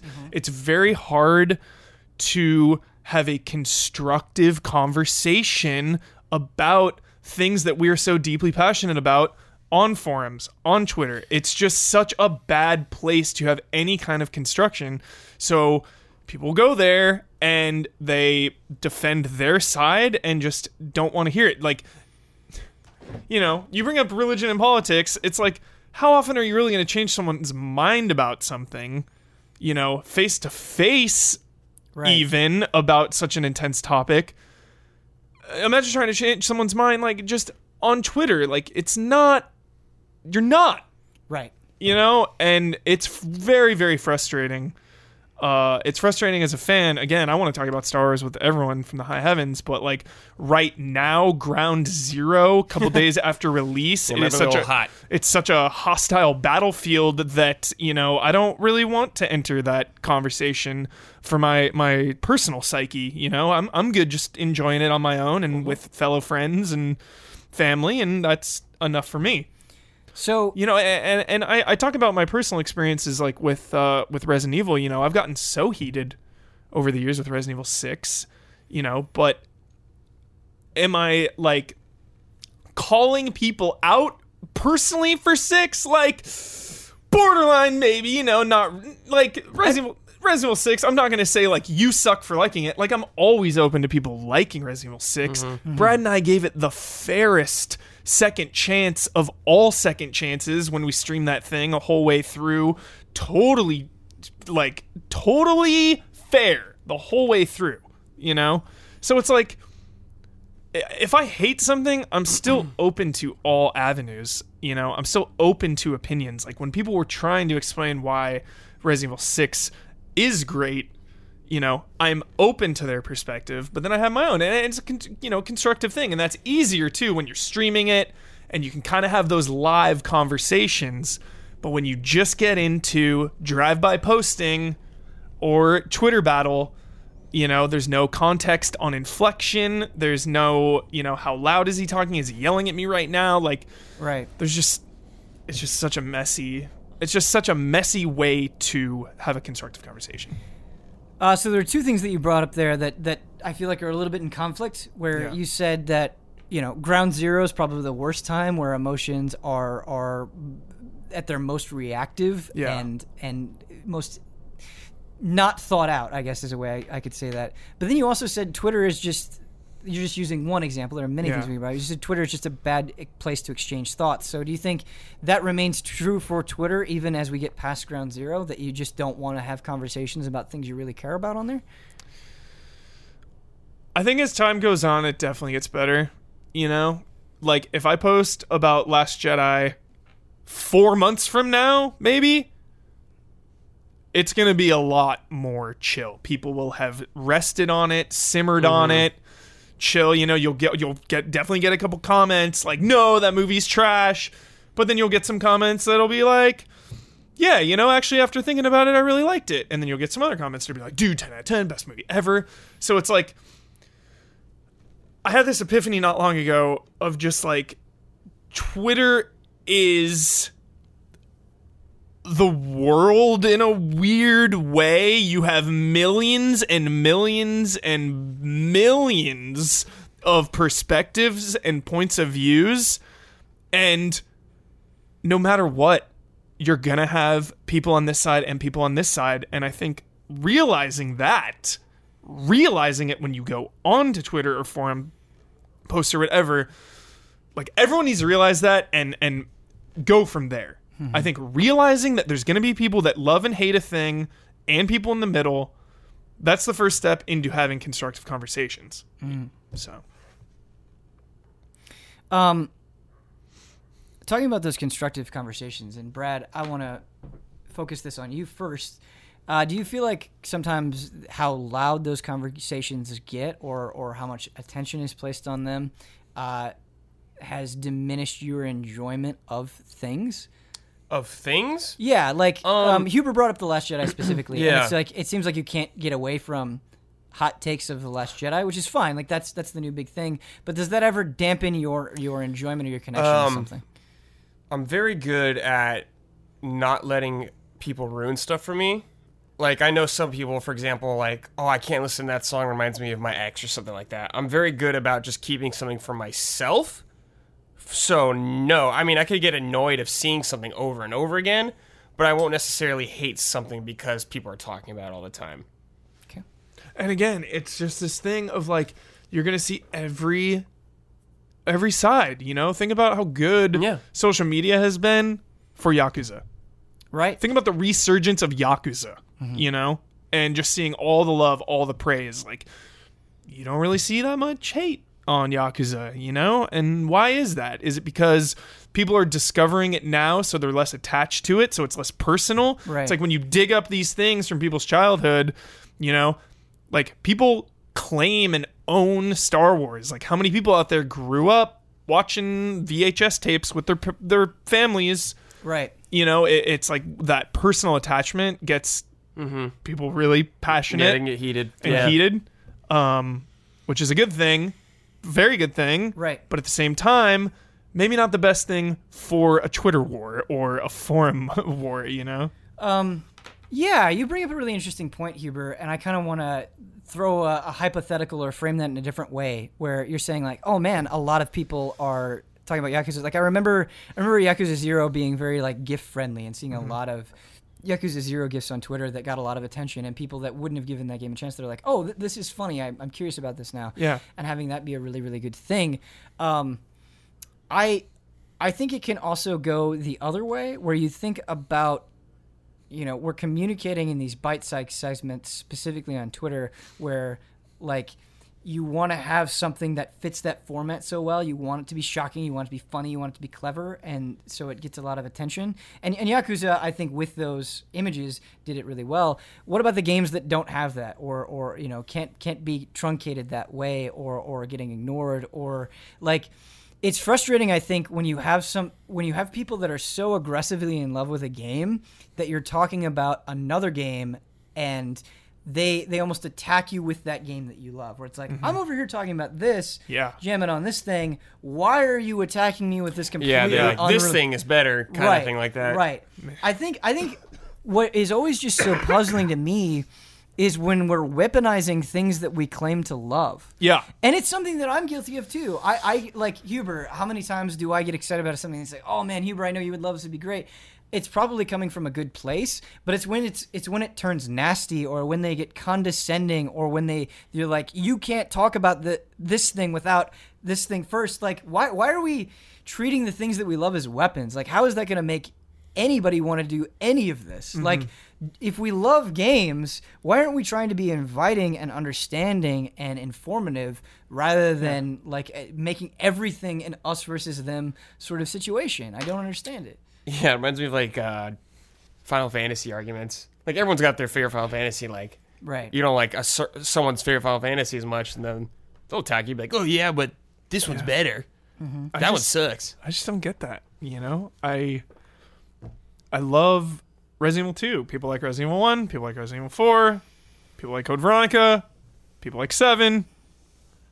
But like, can we just all share our love for the franchise rather than like weapon like why why are we pitting Resident Evil against Resident Evil? Can't we just enjoy Yeah. all of them? Like I, I said earlier this year, I might like Evil Within 2 more than Resident Evil 7. But that is coming from a good place of like, I love both of these things. I'm pitting them against each other in a Right. loving way. It's like we just got gifted the two of my favorite survival horror games of the last 10 years. And it's like the, ha- having these conversations of like what each one does differently than than you know like Resident Evil's first person, Resident Evil then is third person. Like Yeah. But it's it's it's, fun in that sense, but when it's like you get into these camps of us versus them, like you said, of like Right. no, that one sucks, this one's better. It's like why does that one have to suck for this one to be good? You know, like, um, I don't have a problem as much as people saying something sucks. Usually, it's just if they get personal about it. Sure. Like you're an idiot because you like this kind of thing. Like, like I don't like Resident Evil Six. I think it sucks. I think it sucks. But I won't say you're an idiot because Yeah. you like Resident Evil Six. Exactly. Like, People were like the one time I got really heated about Resident Evil 6 was when somebody told me I was playing the game wrong. Right. Then I was like, Isn't that always the best argument? you're playing it wrong. It's like, dude, I'm playing this game efficiently and destroying anything Right. that comes my way just because I'm not doing flashy, unnecessary spin moves and dive rolls that are completely unnecessary. I can just stand in the corner and shoot their heads Right. like you know we and that that's another thing it's like video games video games are insanely complex on so many levels Right. because you're an active participant you we all play them differently we all look at it and see something differently we all draw on our life experiences so I can see, like, you know, it, it, it draws something so passionately about us. Or, like, I guess what I'm trying to say is it's easier to claim ownership over a m- video game than a movie because you did it. Yeah. You played through it. You're the, a- you are the player, you know? You accomplished something. You or accomplished you feel something. like you accomplished Yeah. something. Yeah. Whereas, like, movies, you know, I feel like the, the conversations are a little more. What's the word I'm looking for? Because you can't insert yourself as much into it. yeah. Right. they're more academic, I would say, Right. are the arguments versus video games, you know, where it's we're all drawing, we all play them differently. Right. You know, even if it's like a puzzle game, it's like I look at these puzzles differently than than you or definitely I look at them differently than Ian. Like Right. Ian just looks at it and like sees some code matrix style and I'm just like, "Uh, Right. it's like we're playing the same game, but we're having two drastically different experiences about Right. it."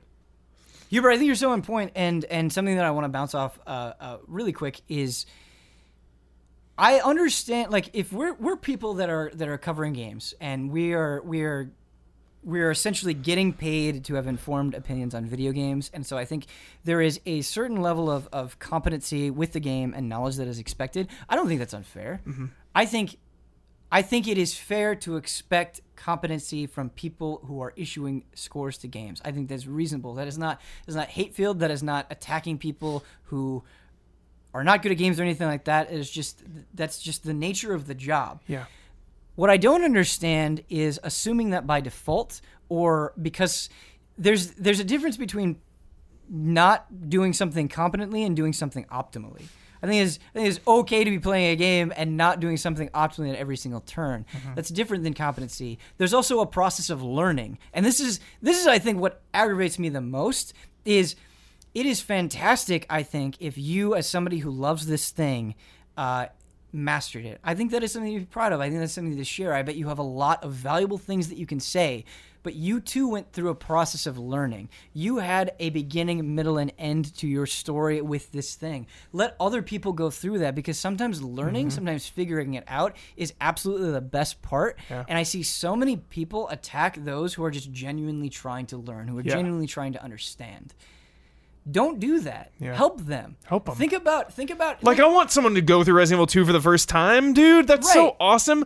Whereas the internet is like, well, I already went through that, so like you suck. Right, or like, oh, you missed this item in the Like, oh, you missed it, dude. Like, what the Right. hell? Yeah. Oh, this player sucks. It's Right. like we're all just trying our best. We're all just trying our best, and I think that is something that needs to be said, and and what people don't understand. Like, think about Yakuza. I think part of the reason you see Yakuza blowing up is because there's so much positive reinforcement Mm-hmm. where it's like, oh hey, you love this thing, awesome. Like try doing this. This is the one that you need to play first. Like Mm-hmm. Yeah. it's it's building up this community. and like think about Resident Evil 2, right? If this is something that you love and something you deeply care about and you want somebody to share, Yeah. help them out. Help them out. Don't don't make this thing that they're trying to get into like a I get- point of a a point of agony. Yeah, I get giddy when people go through Resident Evil 2, Right. man. That's so awesome. I want to watch, dude. Let's Yeah. go. Like, I'll Um, sit back and watch. This is yeah. cool. This reminds me of when um, Dark Souls came out, and a lot of people were playing these type of games for the first time. Like a lot of people didn't play Demon Souls, you know, just kind of hopping into that, and people like getting real mad if you don't understand how something works. Like, hey, this Mm-hmm. character might be lying to you, but you're not used to game characters doing that, so you kind of like just missing stuff of their first playthrough and stuff like that. It's like some find out on their own. Mm-hmm. If they want help, though, that's cool. You can help them out, but still be a dick about it. I Right. bring uh, I bring back what I was saying about Twitter being a bad place for this, and I just feel like Twitter forces you to put things in a box. Ben, it was Yeah. like oh, the all or nothing mentality again.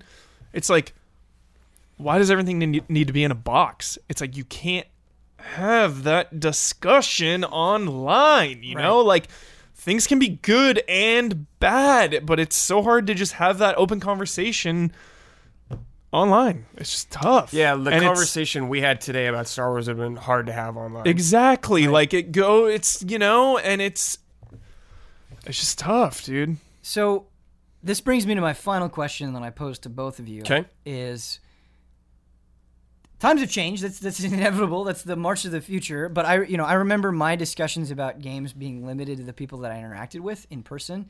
Um, and I enjoy how many different people I can talk to now. Uh, like when I was playing games growing up, it was very rare that I got to talk to somebody who was like a true master. Like like I can speed run this game in 40 minutes. Now you can find those people all over the place Twitch. like just your your your access to people is so incredibly increased but that also brings in a sea of people that you probably don't want to interact with in the first place that are just making your time with this thing way way way worse and just seem to exist to tear other people down so the question is is this better or worse is our age of, of information and free discourse is this is this a good direction that we're heading in or a bad direction what do you think I think it could be both, Yeah, me too. good and bad, kind of thing like that. Me too.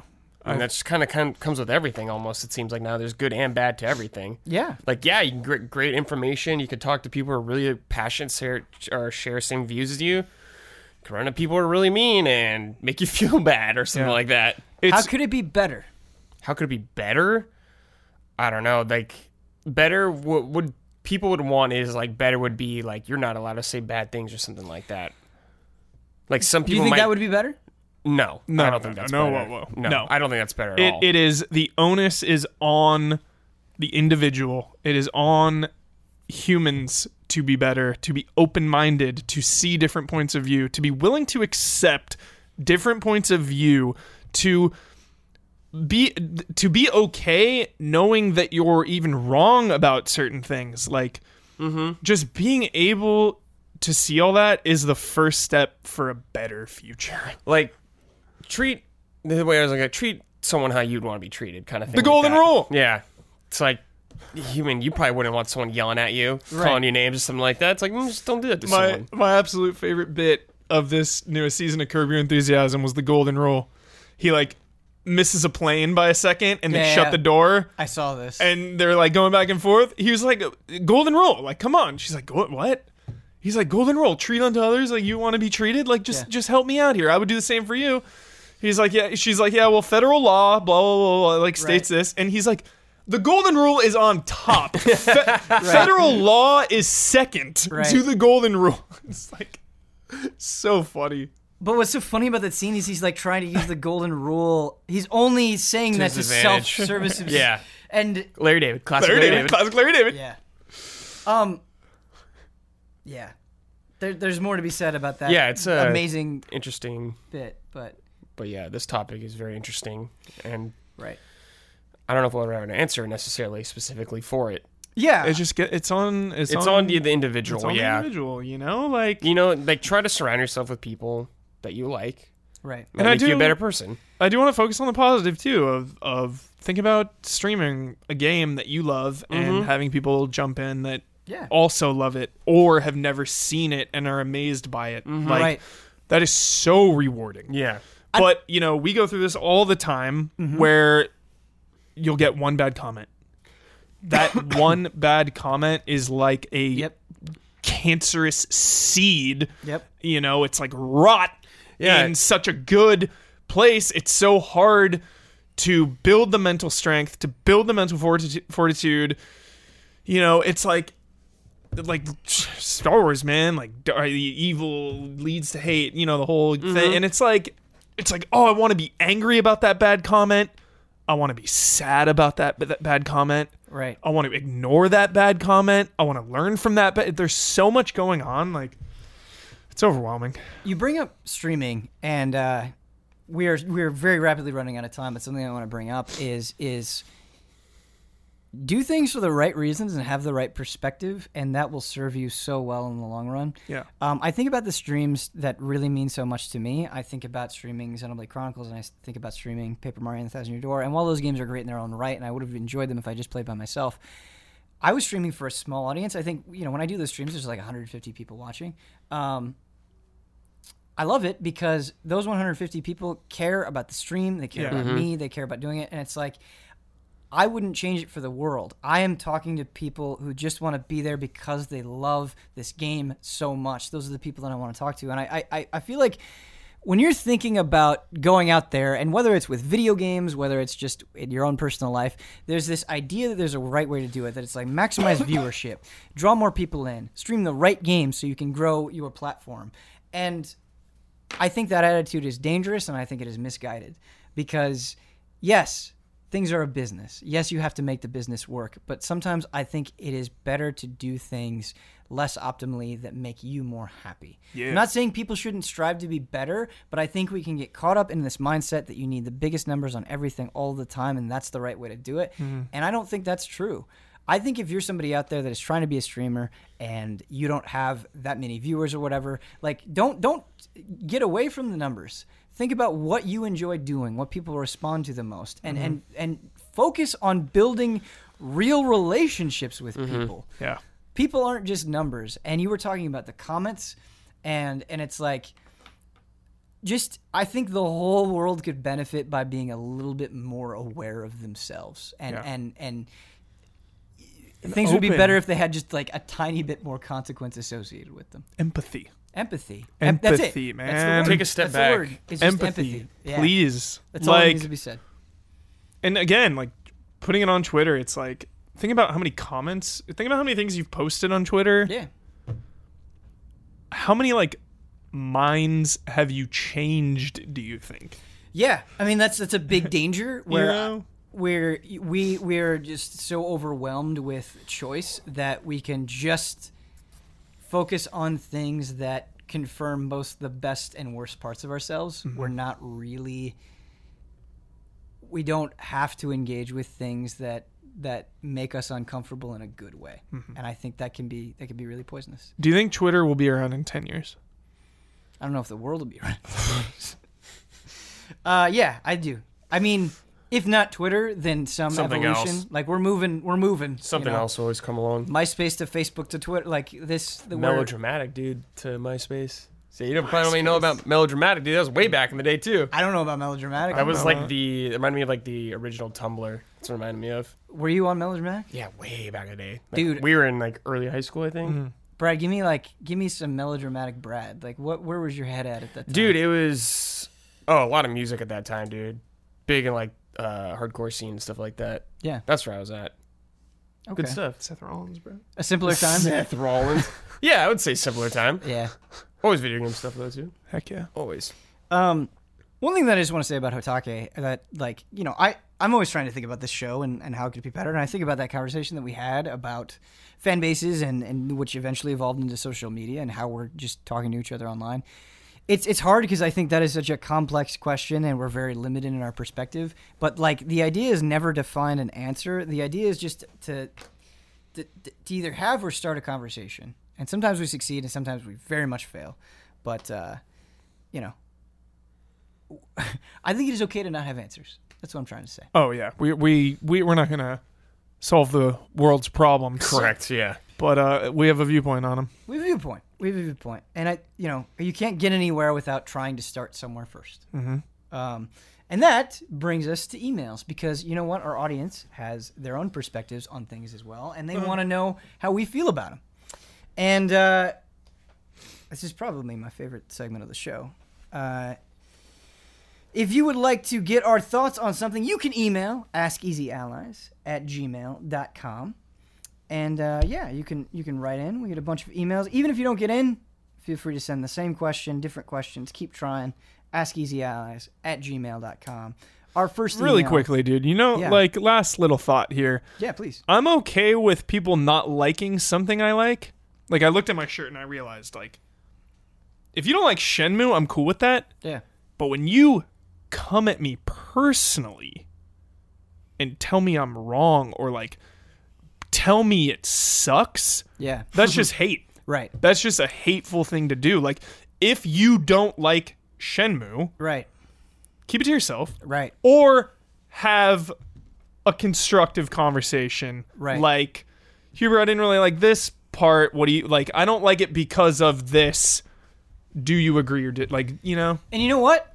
To add on to that, it's gotten to the point where when those kinds of comments used to happen, I used to like be like, "Wait, I, I'm trying to understand this. Make this make sense. Like, let's talk about this."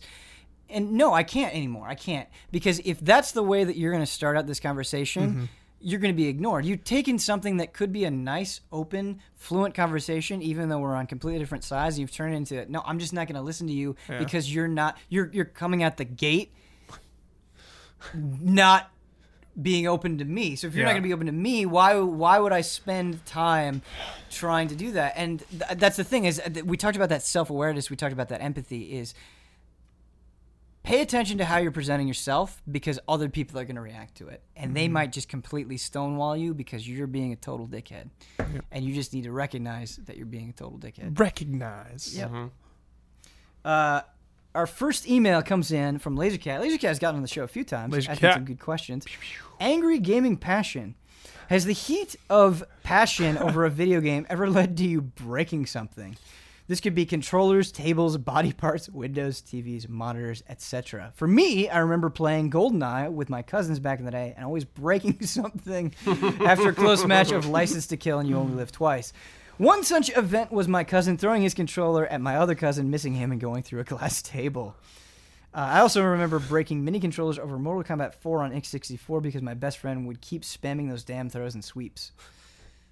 Any any physical responses to games making you pissed off? Um, I've never broken anything, but I think the biggest points of personal anger have come from a few little games called Counter Strike, Oh yeah, StarCraft 2 and Hearthstone. Those games really get under my skin. Better now, you know. Hearthstone is the only game that really gets to me now where I yeah, you take get upset. you know, when someone does the mage time warp, fireball, fire, fire, but fire, fire. that's just you being mad at the game. mad at the game, but also like upset at who does it, man. Like the player on the other end, we're still doing that. That was a meta like six months ago, eight months ago, and you're still doing it? Some people are just in it to win it, man. Like, come on. You know, Enough! I have- Enough with the mage fireball quest archmage thing. Just get it out. there there are certain decks that just immediately. I remember getting into a conversation Infuriating. about freeze mage and how how like how terrible it was to play against, and people Yeah. were like, people were like, yeah, but it it. It takes a lot of skill and takes a lot of thought. Yeah, but it's just it's just you playing with yourself. I'm Yeah. just waiting to see if you draw the like. Exactly. Come on. Exactly. Think about the other people. Yeah, they're they're yeah. That's really the only thing that gets me. Yeah, I too get mad at Hearthstone, but it's it is because of bullshit specific cards. Not very rarely because of the people, but if you're somebody that ropes every turn for no reason and you're playing some cheap ass deck, true. you need to you need to think about your life. Yeah, You need to think about your it's life. because every time that they get it off, I shouldn't say every time, but eight or nine times out of ten, when the mage does get the four sorcerers apprentices and the archmage, they be they taunt. Yeah. They taunt. They'll use the fireballs on your minions first, clear the minions, taunt, then shoot at your face. And it's like you didn't do some impressive thing. Yeah. you You did just some- looked online. You just looked online. You did You- some goddamn combo that the Yeah. internet taught you about. and Yeah. You think this is your one moment to Yeah. feel like hot stuff, huh? Yep. Good person. Real Good on you. person. Yep. You know what, Kyle? Hearthstone. Bo- I was Hearthstone. I was upset when Kyle Bossman said this originally, but Kyle Bossman was right. He said, I'm paraphrasing here, but he said. Hearthstone is a game about jerks trying to prove who is the biggest jerk, and that has Yeah. proven to be true. It is. It really is. It really is. May not be the exact quote, but it was Oh, something that's along those funny. lines. It's about being as scummy as possible. Yep. Who can out scum the other player?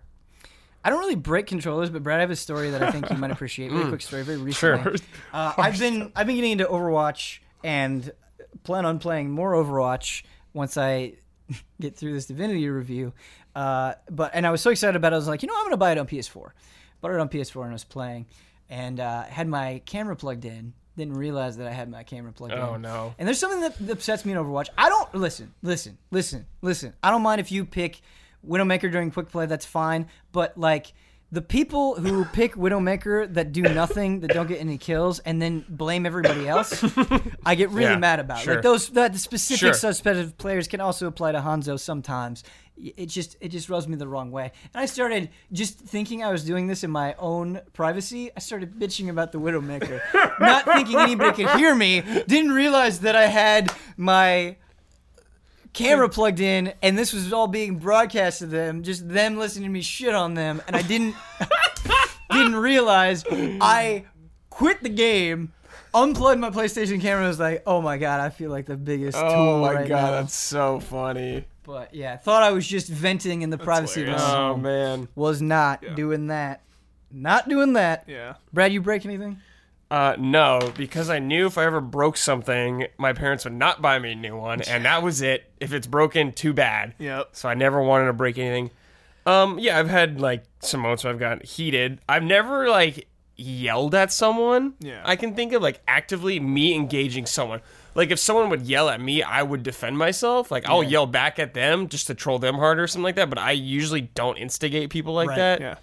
like if someone's playing a character like that, for example, like that, I'd be like, "Hey man, can you like switch please?" or something like that. I'd try to be like respectful about it. right That's how I usually go about it. But uh, yeah, man, it's just hard brad because I I've been in the moments too. Like I've been in like uh, a ranked game and or in like Overwatch something like Yeah. that. Someone totally just blows it. And they they messed up. They're being a total dick about it. I'm just like, you get like kind of upset. Then the game's over, and I just take like a minute, and I'm fine. Like, Yeah. oh, okay. Yeah. you, Just you, a dumb video game. you Yeah. mentioned uh, respectfully like saying like hey man could you switch Yeah.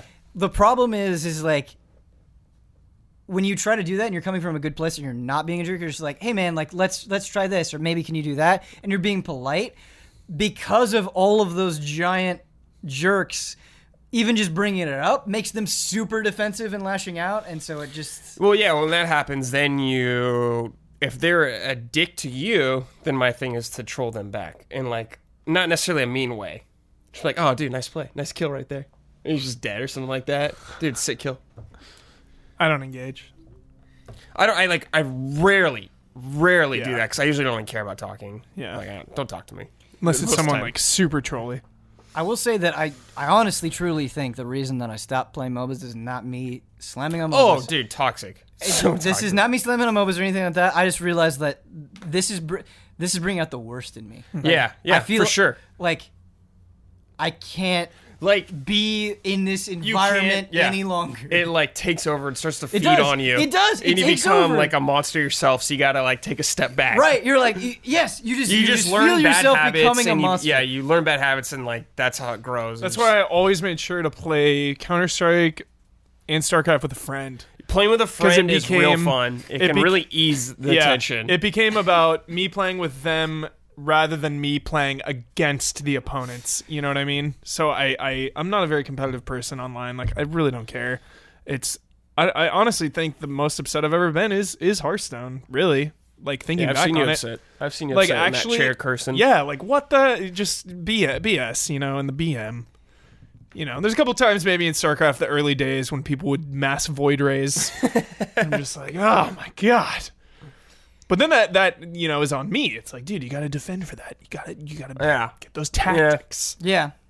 And and Counter Strike, I was just so young. Yeah. When you're like a teenager, you know, it's Yeah. like you want to kind of be in that environment. You do. Yeah.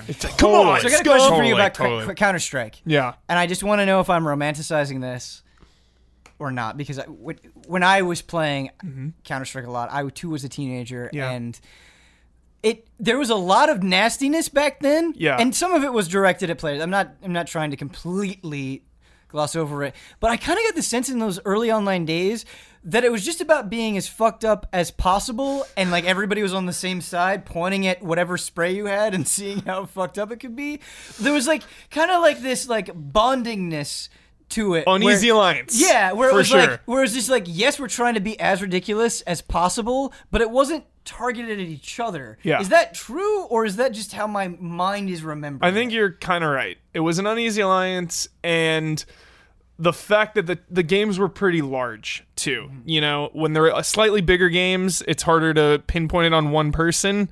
Counter Strike, especially too, like Overwatch is a v- game Mm-hmm. very about teamwork and the objective. Like Counter Strike is too, but when you went when you back then when you went into a server, it was just about your kill death ratio. Like let's be Yeah. honest, like yeah, you want to plant the bomb, but it's really about your Top of the personal scoreboard, dude. yeah. So really that that anger of like you're bringing me down teammate or like that was all really removed, which helped, you know. Like Overwatch, you play a rank game and someone screws you, like you're Mm-hmm. hurting me personally now. That puts way more people on edge. So, Just play fighting games, man. Don't got to depend on anyone else but yourself. jeez, I will say, it, so hardcore. does, it Yeah. has not happened to me very often, but the couple of times that it's happened, it's been incredibly satisfying. And maybe I'm just a bad person for taking so much satisfi- satisfaction in this. Is when when you beat somebody and like you beat them fairly, and then in a fighting game, and then you get the salty message. yeah. that they that like Oh they're my sitting God. there in rage. Oh my God, so typing in good. your name, typing out the message, saying yeah, how on P- cheap like you are. PSN, like Yeah, dude, on that PSN. asshole dude. Yeah. Oh yeah. No, I'm Someone not doing, did that no, to I'm me not in doing it. Injustice. I'm not no, doing no, it. no, I'm no, saying them getting doing it. to you, like, Like- them going through the steps to do that is so funny. to That me. is Yeah. like the biggest validation you can take, where it's like, I made you that mad. Oh, I feel terrible, dude. Like, oh my god. you feel terrible. yeah, I but you feel- didn't do anything wrong. You're just playing the game. You're not. Yeah. You're not saying. sh- Anything bad to them, they're just, just- They just can't they handle it. I They know. can't take it. They can't and that take I feel that bad L. for that. I feel bad taking it. I feel bad giving it. Like online games, man. I mean, if you're behaving yourself, you Yeah. shouldn't feel bad. If Yeah, someone that's the like thing. loses That's their the thing is like cool, That's that's where I'm coming from. Is if you're not you're not instigating it, you're not being a jerk. You're just literally playing the game, and they can't take it. I think that is hilarious. yeah, I think that is hilarious. but I feel bad. I feel bad. you're a good person. Online games, dude. They're so high stakes. You're a good person. My goodness. take those losses as a lesson. Yeah. learn, learn from your mistakes. Yeah, that's how you get better. yeah. Well, Yeah. everyone's gonna lose. We're gonna lose every now and then. You're gonna lose a lot. You're gonna, you're gonna lose a lot, all right? okay to lose a lot. Especially when you're starting out because you're in those like placement matches or those early ranks when people are doing cheese. Yeah. It's Oh, about- yeah, yeah. It's about overcoming the cheese early on to get into a match versus a skilled player, and then that's where like things yeah, really happen. Totally. Uh, you've got a stream in 20 minutes. Yeah. We're gonna do one more email. Stressing. Stressing. Uh, this is from Ian. He says, Hi, Ben and panel. I have a question for each of you to answer, which you can hopefully provide some insight into where your passions truly lie in games. The scenario is this you can name one game that has not been currently announced. It can be a new game in an established franchise, or it can be a brand new IP. If it's the latter, then you can describe the concept, co- the concept slash world slash mechanics, etc., and however much detail you like. Whatever game you pick will immediately go into development by whatever developer you want. When the game releases, it will be, to put it bluntly, the best effing game ever. However good you dream of it being, a hundred times as good as that. How, oh, sorry. However good of it you dream of it being, it's a hundred times as good as that. What's the stipulation? The game will release in exactly 15 years' time. Uh, Oh. have here's a so bonus many question here, but answers. we're just gonna do this this scenario. I have so many You're going answers. to pick one. It can be developed by whoever. It can be an established franchise or a brand new IP. Going to come out in 15 Can I pick years' two, time. please? Make Just it quick. two.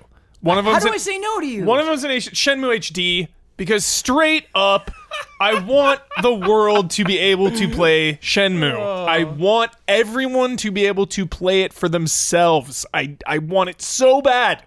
The world deserves it. Help us out. This isn't a brand new game. It's just a nice little HD remaster. I know nothing about development, but it can't be that hard. The game's already made. You just slap it onto PS4. Just slap it on. I honestly, Hubert, I, I'm gonna be honest with you. I feel like you took this question as an opportunity to just Push the adverti- agen- push the agenda. Push the agenda. This Push is the a push agenda. the agenda question. Next up, selfish pick. Enslaved Odyssey to the West. Two. Great pick. Absolutely love and adore this game, despite its jankiness. Uh, absolutely clamoring for a sequel. Where that game leaves off, I love the ending of that video game, and I would love to see where a sequel would pick up. I want a new Zelda game that's like open world, huge open world, like Breath of the Wild, but with real dungeons, real deal, Nice. real deal. Heavy, heavy focus on story, Nice. all that good stuff. Just the Zelda I always wanted. Zelda's super important to me. What about Ganondorf? What about him? Will he be in it? Yeah, Nice. gotta have Ganondorf. In What it. about Sheik? Will Sheik ever return? No, you don't need Sheik. Like, cause you got you got the Sheikas. Yeah, it's fine. Okay. You can still have like. Who do you want it ninjas. to be made by? Who do I want to be made by?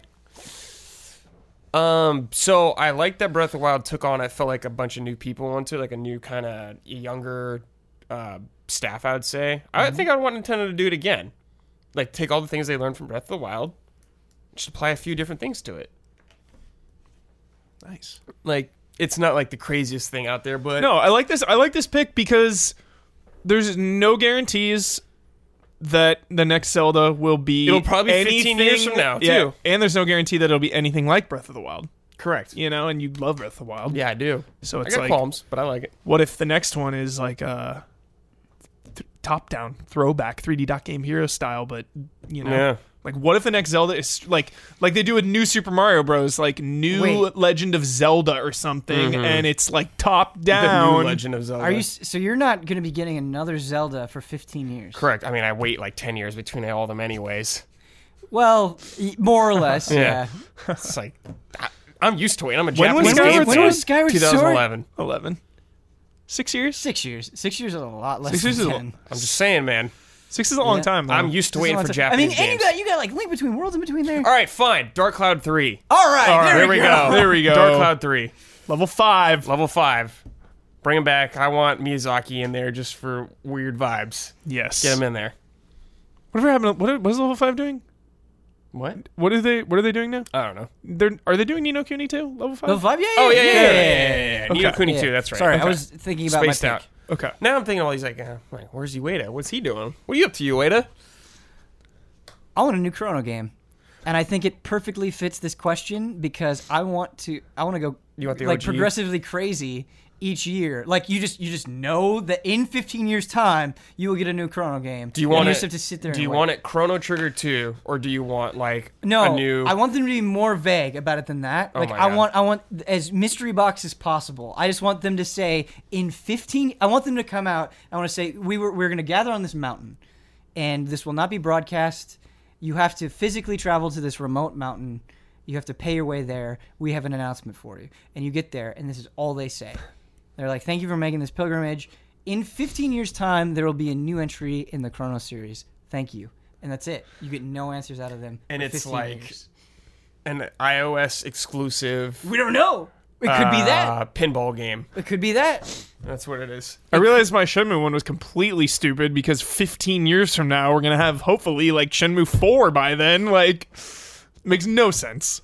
Who cares, man? You're just This is pushing the fun. agenda. It's Pushing the fine. agenda. Pushing the agenda. You know what cares, man? agenda I will push instead of Shenmue? Well, Because you've we're, already pushed the Shenmue agenda. Push There's no all the instead of. agendas. He's cheating. There's no I'm instead cheating of. hard. You are It's cheating. cheating. I Yeah. can't handle these types of questions, dude. You know me. Right. yeah. Because we're never getting a sequel. Alien Isolation. Let's go. Creative Shots. Assembly is Shots at like Ben Moore. It's not No, no, not at all. yeah. Just kidding. Zero shots. No, no, no. I, you know what? No shots. Alien Isolation is a game that I gave, I think, a 7.4 out of 10. It is a game that I have strong criticism about, but I want a sequel to. yeah. I don't hate that game. No, I know. I don't Someone hate four is that a good Oh, game. score. I just we sometimes we live in a world where like I want a new sequel to Alien Isolation. How Would good you would be that be? satisfied with a spiritual successor? Somebody else takes Alien and does something similar with it, but it's not Creative Assembly. Sure, I would.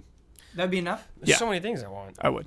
There's a lot of things. I want TF3. Uh, but it's kind of hard because I feel like I'm also getting a lot of what I want. Yes, Yeah. things are happening. things Exactly. are happening. Exactly. Things are happening. Just that fantasy star game, man. I think I'm finally in a Oh, place. That's a fantasy. I I am finally right here, right now. oh my god. I'm in a place where I don't need Half Life 3. Good riddance. Good riddance. I'm done with it. You know, to be Oh honest my with God. you, as much I'm as I over it. adore Half-Life 2, I'm so over I'm it. so over it I'm too. so it's over like, it. you know what? Oh. yep. Goodbye. You, you know Games what, are so Valve? good now. You don't even you don't even get my tears. No. I Not even like that was the last time I nothing. even mention Yeah. Valve Yeah. ever. You Like know I'm what, not gonna Valve? waste my breath. we don't care anymore. Yeah. We're gonna have fun playing the other stuff. I thought of what I want. Because I don't think I got to take everything away. I'm sorry. I thought of something.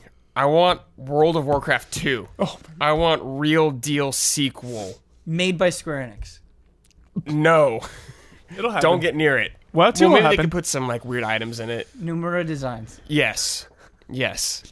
I want no more designs. in WoW 2. Oh, Only creature designs though. Well, too will come. no. Oh no. I want him all All, over all those. over the place. Just Give me give me a no, influence. give me a Nomura Night Elf baby. Dude, a Nomura Nomura, Night Arth- Elf. a Mo- a Nomura Arthas Yes. would look so That cool. could be kind of Oh. sick, actually. Oh Uh, yeah.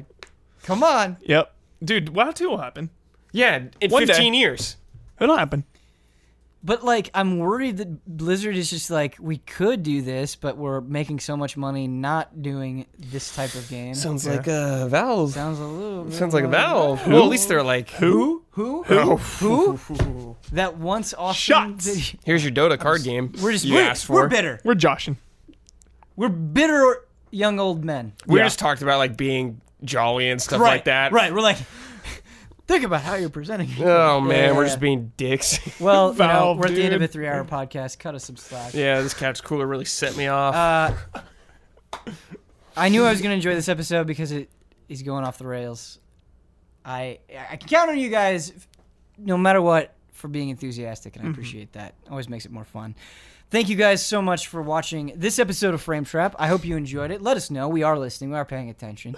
Um, if you'd like to email, email askeasyallies at gmail.com. If you would like to send in your crazy sponsorship and, and help us fight off the demons in the frame trap realm, go to patreon.com slash easy allies. You can see uh, more details there. And as always, thank you guys so much once again for watching. Until uh, next time.